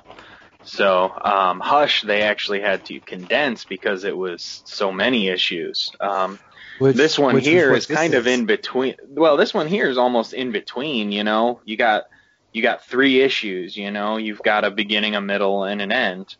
Um, now, what are they going to use and what are they not going to use? That's definitely the question. What works, what doesn't for the translation to from medium to medium. I mean, another one might be. I haven't read it in a while, and James, you and I have talked about. We might have to do that as an upcoming crossover episode. Um, looking back at, at All Star Superman, Right. because Yeah, that we've been wa- a bit. we've been wanting to review that book, James and I have, Hmm. and then talk about the movie. And maybe I should, re- I might rewatch the movie because I remember so much of in that book of stuff that I thought was interesting that wasn't in the film. And it's one of those stories that I like, but I don't revere as like the greatest Superman story of all Yeah. time, like some people do. Um, but I need to revisit it. So that's kind of where my mind is going into this film Right. Um, yeah. this this story I like, but I don't have it. It's not as near and dear to my heart as certain elements were, like say in Hush, that were changed. Okay. Um, you know, um, I like the Thomas Elliot thing in Hush because I like the whole backstory about Tommy was angry that Batman's dad had actually saved his parents' life instead of just letting them die. Um, Hmm. you know, and then the idea of Bruce being bullied as a child. Thought those were interesting themes that were in that book that were omitted from the film. Right. Um. Yeah. Well, I, I guess we'll see. Uh. So. Do we? I feel like. Uh, does anyone else have anything else to say about Red Son, or should we go to the ratings? I said we go to the ratings. We've been rambling Yeah. for a while. We could keep it. James Okay. has a you know a house to build. You guys have sleep to get. Yeah. Yeah, actually, I'm gonna have to be getting off here very shortly to get ready to head out the door. No worries. Um. I guess just my quick closing thoughts is this seems to be the most popular Superman story. It seems to like a lot of people who aren't Superman fans and people who dislike Superman seem to like this story, which I find odd, to be quite honest, because this is a very Superman centric story. Um, but you know, whatever. um, so it, it does have that weird kind of reputation where it seems to be widely regarded. Uh, Okay. Even even more than You- so than Kingdom you ca- Come. I would say so. you kind of yeah. get like, yeah, you kind of get like, you get the the you get Superman and you get the ideals of Superman, but then you also get Superman as somewhat of the villain. So you kind of get a bit of a, a, a nice bit of everything out of this story yeah. for Superman, I would say, as opposed to you know what people say him just being the Boy Scout and being boring, or say people you know Injustice, he's the villain, and you know you don't you don't like him because of the way he's portrayed in that. You know, you kind of get a little bit of both, and he's not he's not 100% um, one way or the other. Yeah, he, he is very, especially in the first issue though, he is very close to um normal Superman. But uh, yeah, yeah, that was just yeah, just 'cause I found it interesting that it was so popular. Um, but I do think yeah. Uh, so who wants to go first? Um, uh, I guess. Uh, okay. Sh- uh, actually, let's let our guests go first. Oh, It's yeah. polite, Mr. Zod. Um, All right, I will. I'll go. Um, so this is only the second time that I've actually read Superman, uh, Red Son. Um, so getting to like look at stuff more and to um, speculate more on it. Uh, first, yeah. first issue is definitely the best and my favorite. Um, the it, it does kind of go downhill um, by the third one. Um, just the way the the time gaps and some certain things are uh, omitted and done off panel, um, taking down Supergirl or Wonder Woman and um, uh, why why she's in conflict with Superman in the third issue. So uh, what are we doing? This out of ten? Uh, yeah, let's do this 10, um, 10 vodkas out of 10. 10 Oh, well. vodkas. Sorry, that wasn't my rating, but an example. Uh, yeah, yeah. Um, so uh, I I give this uh, eight vodkas out of ten. Yeah. Um, if there were if there were some some things added in there, um, and then you know, like we said with the ending, uh, like it's it's a really cool and interesting twist. But when you start to think about it, it's like um, uh, when it, does it just does it just happen over and over again? Um, You know, uh, the, the the descendant of being Luthor was uh, from being uh, from Luthor was a very interesting uh, idea, and that Superman comes from the future yeah. as opposed to another planet. Um, some very interesting uh, things happen. It's a very good book. Uh, like I said, lots of good Superman stuff. Uh, he's he's essentially Superman in the beginning. He kind of goes to the villain side, but then he also he also like redeems himself um, to be to to do what he what he believes is right again, or to do what is right again. So it's a good arc. Mhm. Um, it's maybe just some of the the time jumps and some of the things that happen off panel that you just have to buy. It's like Mm. okay, so that's probably what knocks it down a little bit, but I give it eight out of ten. All right, cool. Um, Tyler? I go a lot with what James said. Uh, I, you know, thinking about and like really, it's one of those things like, oh my god, did you get that twist? That was crazy. And then when you start to like think about it and like go over it, and then like you said, does it can really connect to the story that we were just experienced and told? Uh, then I, I I don't. So I give this a seven out of ten. I don't want to trade over a lot of what you know because I agree a lot with what James said, but um, I just, I, I you know I like it. Um, I, I really like the first um, book. Like I said, of starting out. The second book has some interesting things, but then I think by the third, I just I'm not as invested in the story by the third because that's where you get like your third act. Just if this was a film, this is your huge just CG romp um, climax, and then the epilogue is interesting as it kind of where it goes. Uh, and I mean, just the whole Luthor's thing is I think is awesome. Um, you know, I like the descendant of Luthor uh, that, and then could, but as soon as you do that, he brings up the time travel aspect. So I give a seven. Yeah. Ooh. All right, Ray, uh, you go next. I feel like going last. well, so reason the reason why I wanted to go first was because I'm just very wary of my scoring system compared to others, and I didn't want to, you know, be the last one and, and kind of come with a like a low score. But um, having said that, I'm I'm pleased to say that I'll I'll give this a, a good seven and a half. It was right in between you guys, um, because I did enjoy it, and and uh, from what we've discussed, I enjoyed it for many different reasons than, than you guys. Um, so that that's actually a sign of a good a good story, good arc. People are, are getting different things from it. People are enjoying it on different levels.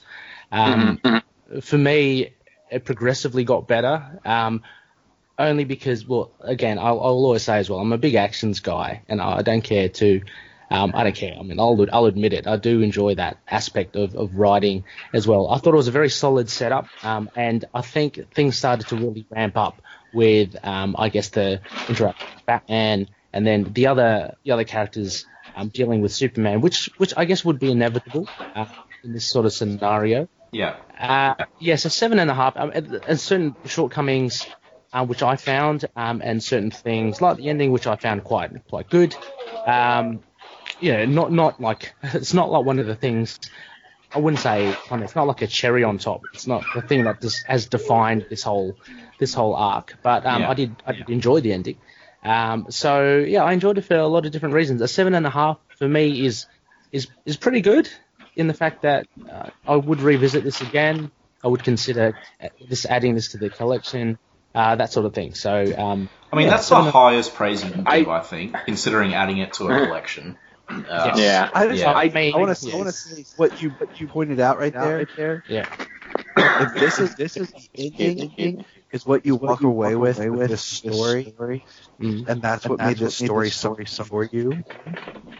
Then you then the book the book. Um, I, I do agree with the the uptick in the action. I, I am a an action person myself, so um, the issues do get more exciting Mm. as it goes along. It's just with some of the um, some with of the time gaps and and the things that you don't get to see that either you just have to go with or there's that there's no explanation for. That's just I mean it's it's minor i really in my opinion um, as as the story goes because it does cover a lot of ground. Um, so I do think that the issues get more exciting as it does progress. Um, but uh, it's just the the details that aren't there as the story progresses. That's that's what you know puts the first one. I don't know. It's it's like the the first one out of a trilogy. You know what I mean? The the um, first movie is usually the best, and you know you see where things go from there. Yeah. Mm. I mean, and also just as well, just finally, testament to Mark Millar as well for uh, the moving parts in this story. So it's quite a sizable story. I mean, those three issues are each quite large themselves. Um, so he, he he's put a lot there, uh, and I think he's juggled it really well. I mean, Yeah. Yeah. Shortcomings, as you mentioned, which we've discussed and which are there. I mean, it's not perfect, but I think for the most part, the, the ensemble uh, he's done he's done pretty well. Um, I do have a question for you, Ray, since you're our resident Superman newbie, and you're Yes. also uh, the freshest here when it comes to reading because this is your first time, and I'm assuming you like Superman to some extent as well. So I have 2 questions. One question: Yes. Do you think? So you know a lot about Russian history and politics. Do you think it does that side justice, and do you also think it does the character of Superman justice from your perception so far? I, um, yeah, that's a difficult question. I think because uh, they've done well enough to not really dive too much into the Russian history to actually make that yeah. of any relevance to, to the story. Uh, it's really just a, a pretty much a backdrop to, to It's the only story. the first issue, I think, really. Yeah, so I can't can't really comment on on that. Um, but uh, I, I think uh, you know, as I, I mentioned at the beginning, uh, totally changed my. Well, I was expecting something totally different from Red Son this this book, um, but I was pleasantly surprised that it's actually gone the other way uh, and Yeah. not just made. Superman, the evil Russian, which is always, you know, has been the case before. Yes. Um, So yeah, I'm glad that the, yeah, I think that is he was done well. Okay, cool. Um, I guess my rating. Uh, oh man, like I, I think this would be like an eight or a seven point five if it wasn't for that twist. And honestly, like for me, I just felt the first issue was a lot stronger than everything else. And as Tyler said, the first issue really was about the concept of what if Superman landed in Russia. And then after that, it kind of became a Superman story if he was a dictator, Yeah, which yeah. is also good. But you know, um, so I'm gonna give it. Uh, yeah, I'll I'll give it a seven point five because it is good and uh, props to Mark Millar because I think this is probably his best work that I've read in terms of writing, and uh, like I think he he does he has good display here. He has an under he def- has a definite understanding of the Superman mythos. Mhm. I can say that much. Um, obviously, like, like his he was his like inspiration as inspirations as like Curt Swan, Elliot S. Maggin, Cary Bates, all like Bronze Age heavy hitters. Um, so you know, I'll give it seven point five because the issue two and three were good, if not exactly Superman in Russia. It just became a Superman story as opposed to that concept, which is not bad. I'm just saying like it changed. Uh, but like the ending lets it down. And a couple of other things annoy me, like Lex just being kind of invincible, annoyed me a bit. And like, I love my Lex, and I love my Lex being super smart. But sometimes I just felt like it was a bit too much. It was like, I get it, he's smart, you know.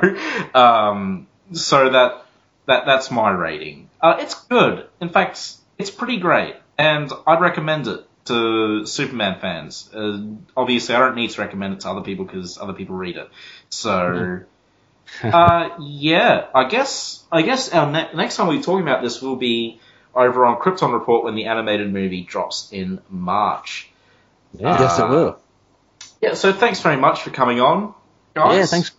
Oh, no problem. That's fun. Especially with the really short notice that this ended up happening with. Jeez, You know, found honestly, as, as much as it's crazy for me to like wake up sometimes, like early, um, like just in the early like this works because like right now my daughter is just now starting to wake up, so I'm like, yeah, I can do this.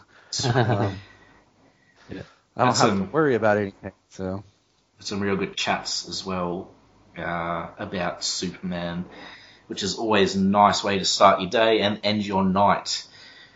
I think. it is. It Um, Yeah. Which is ironic because that's how I ended my night last night. James and I recorded oh a new episode that will Yeah. that will be up tomorrow about That's- news, and then we started this morning together doing this. So yeah, Oh, uh, yeah, guys, make sure you do check out Krypton Report. I'll put it in the show notes again. Uh, hopefully you've been there before, but if you haven't, I'll put it in the show notes and you guys can go check them out. If you want your Arrowverse coverage and uh, all sorts of Superman stuff, like new adaptations and stuff like that, uh, everything new that's Kryptonian, as you guys said, uh, go check them out. They're good. Um, Yep. You know, they don't bicker as much as Ray and I as well, so... Yeah, you, we, yeah, we, we're pretty, yeah, we're, we're pretty similar in personalities. Uh, Yeah. It seems. we're ju- we're just enough different to have discussions, but just enough the same to not spend three hours fighting. well, Ray and I have only done that once, so it's all good. Yeah. Um, yeah. All right. Uh, so thanks again, guys. And next time we will Yeah. be covering uh, Mr. Phil Perich's request of uh, two issues from the '90s, I believe, of Superman and the Flash, specifically Oh. Wally West. So It's bang. It's a great one. yeah. Uh, Sure. There you go, Phil. We told you we'd get to it eventually. Um, so we're, we're finally here. Um, so yeah, uh, until next time, guys, uh, don't, you know, let, just don't, remember that line, the road to hell's paved with good intentions. exactly. Don't trust, like, either gingers or poor people. Or people named Piotr. Yeah, especially both, actually. Alright. Um, see yous. Good job. Bye. Bye. Superman and all other characters in these comics are properties of DC. Any images or music we use are properties of their respective copyright holders. We are doing this for fun and not making money off it, so please don't sue us. You can contact us at lskpodcast at gmail.com and find us on our Libsyn, lskpodcast.libsyn.com, at Twitter at LSK Podcast, our Facebook page, Last Sons of Krypton, a Superman podcast. And last but not least, thank you everyone for listening.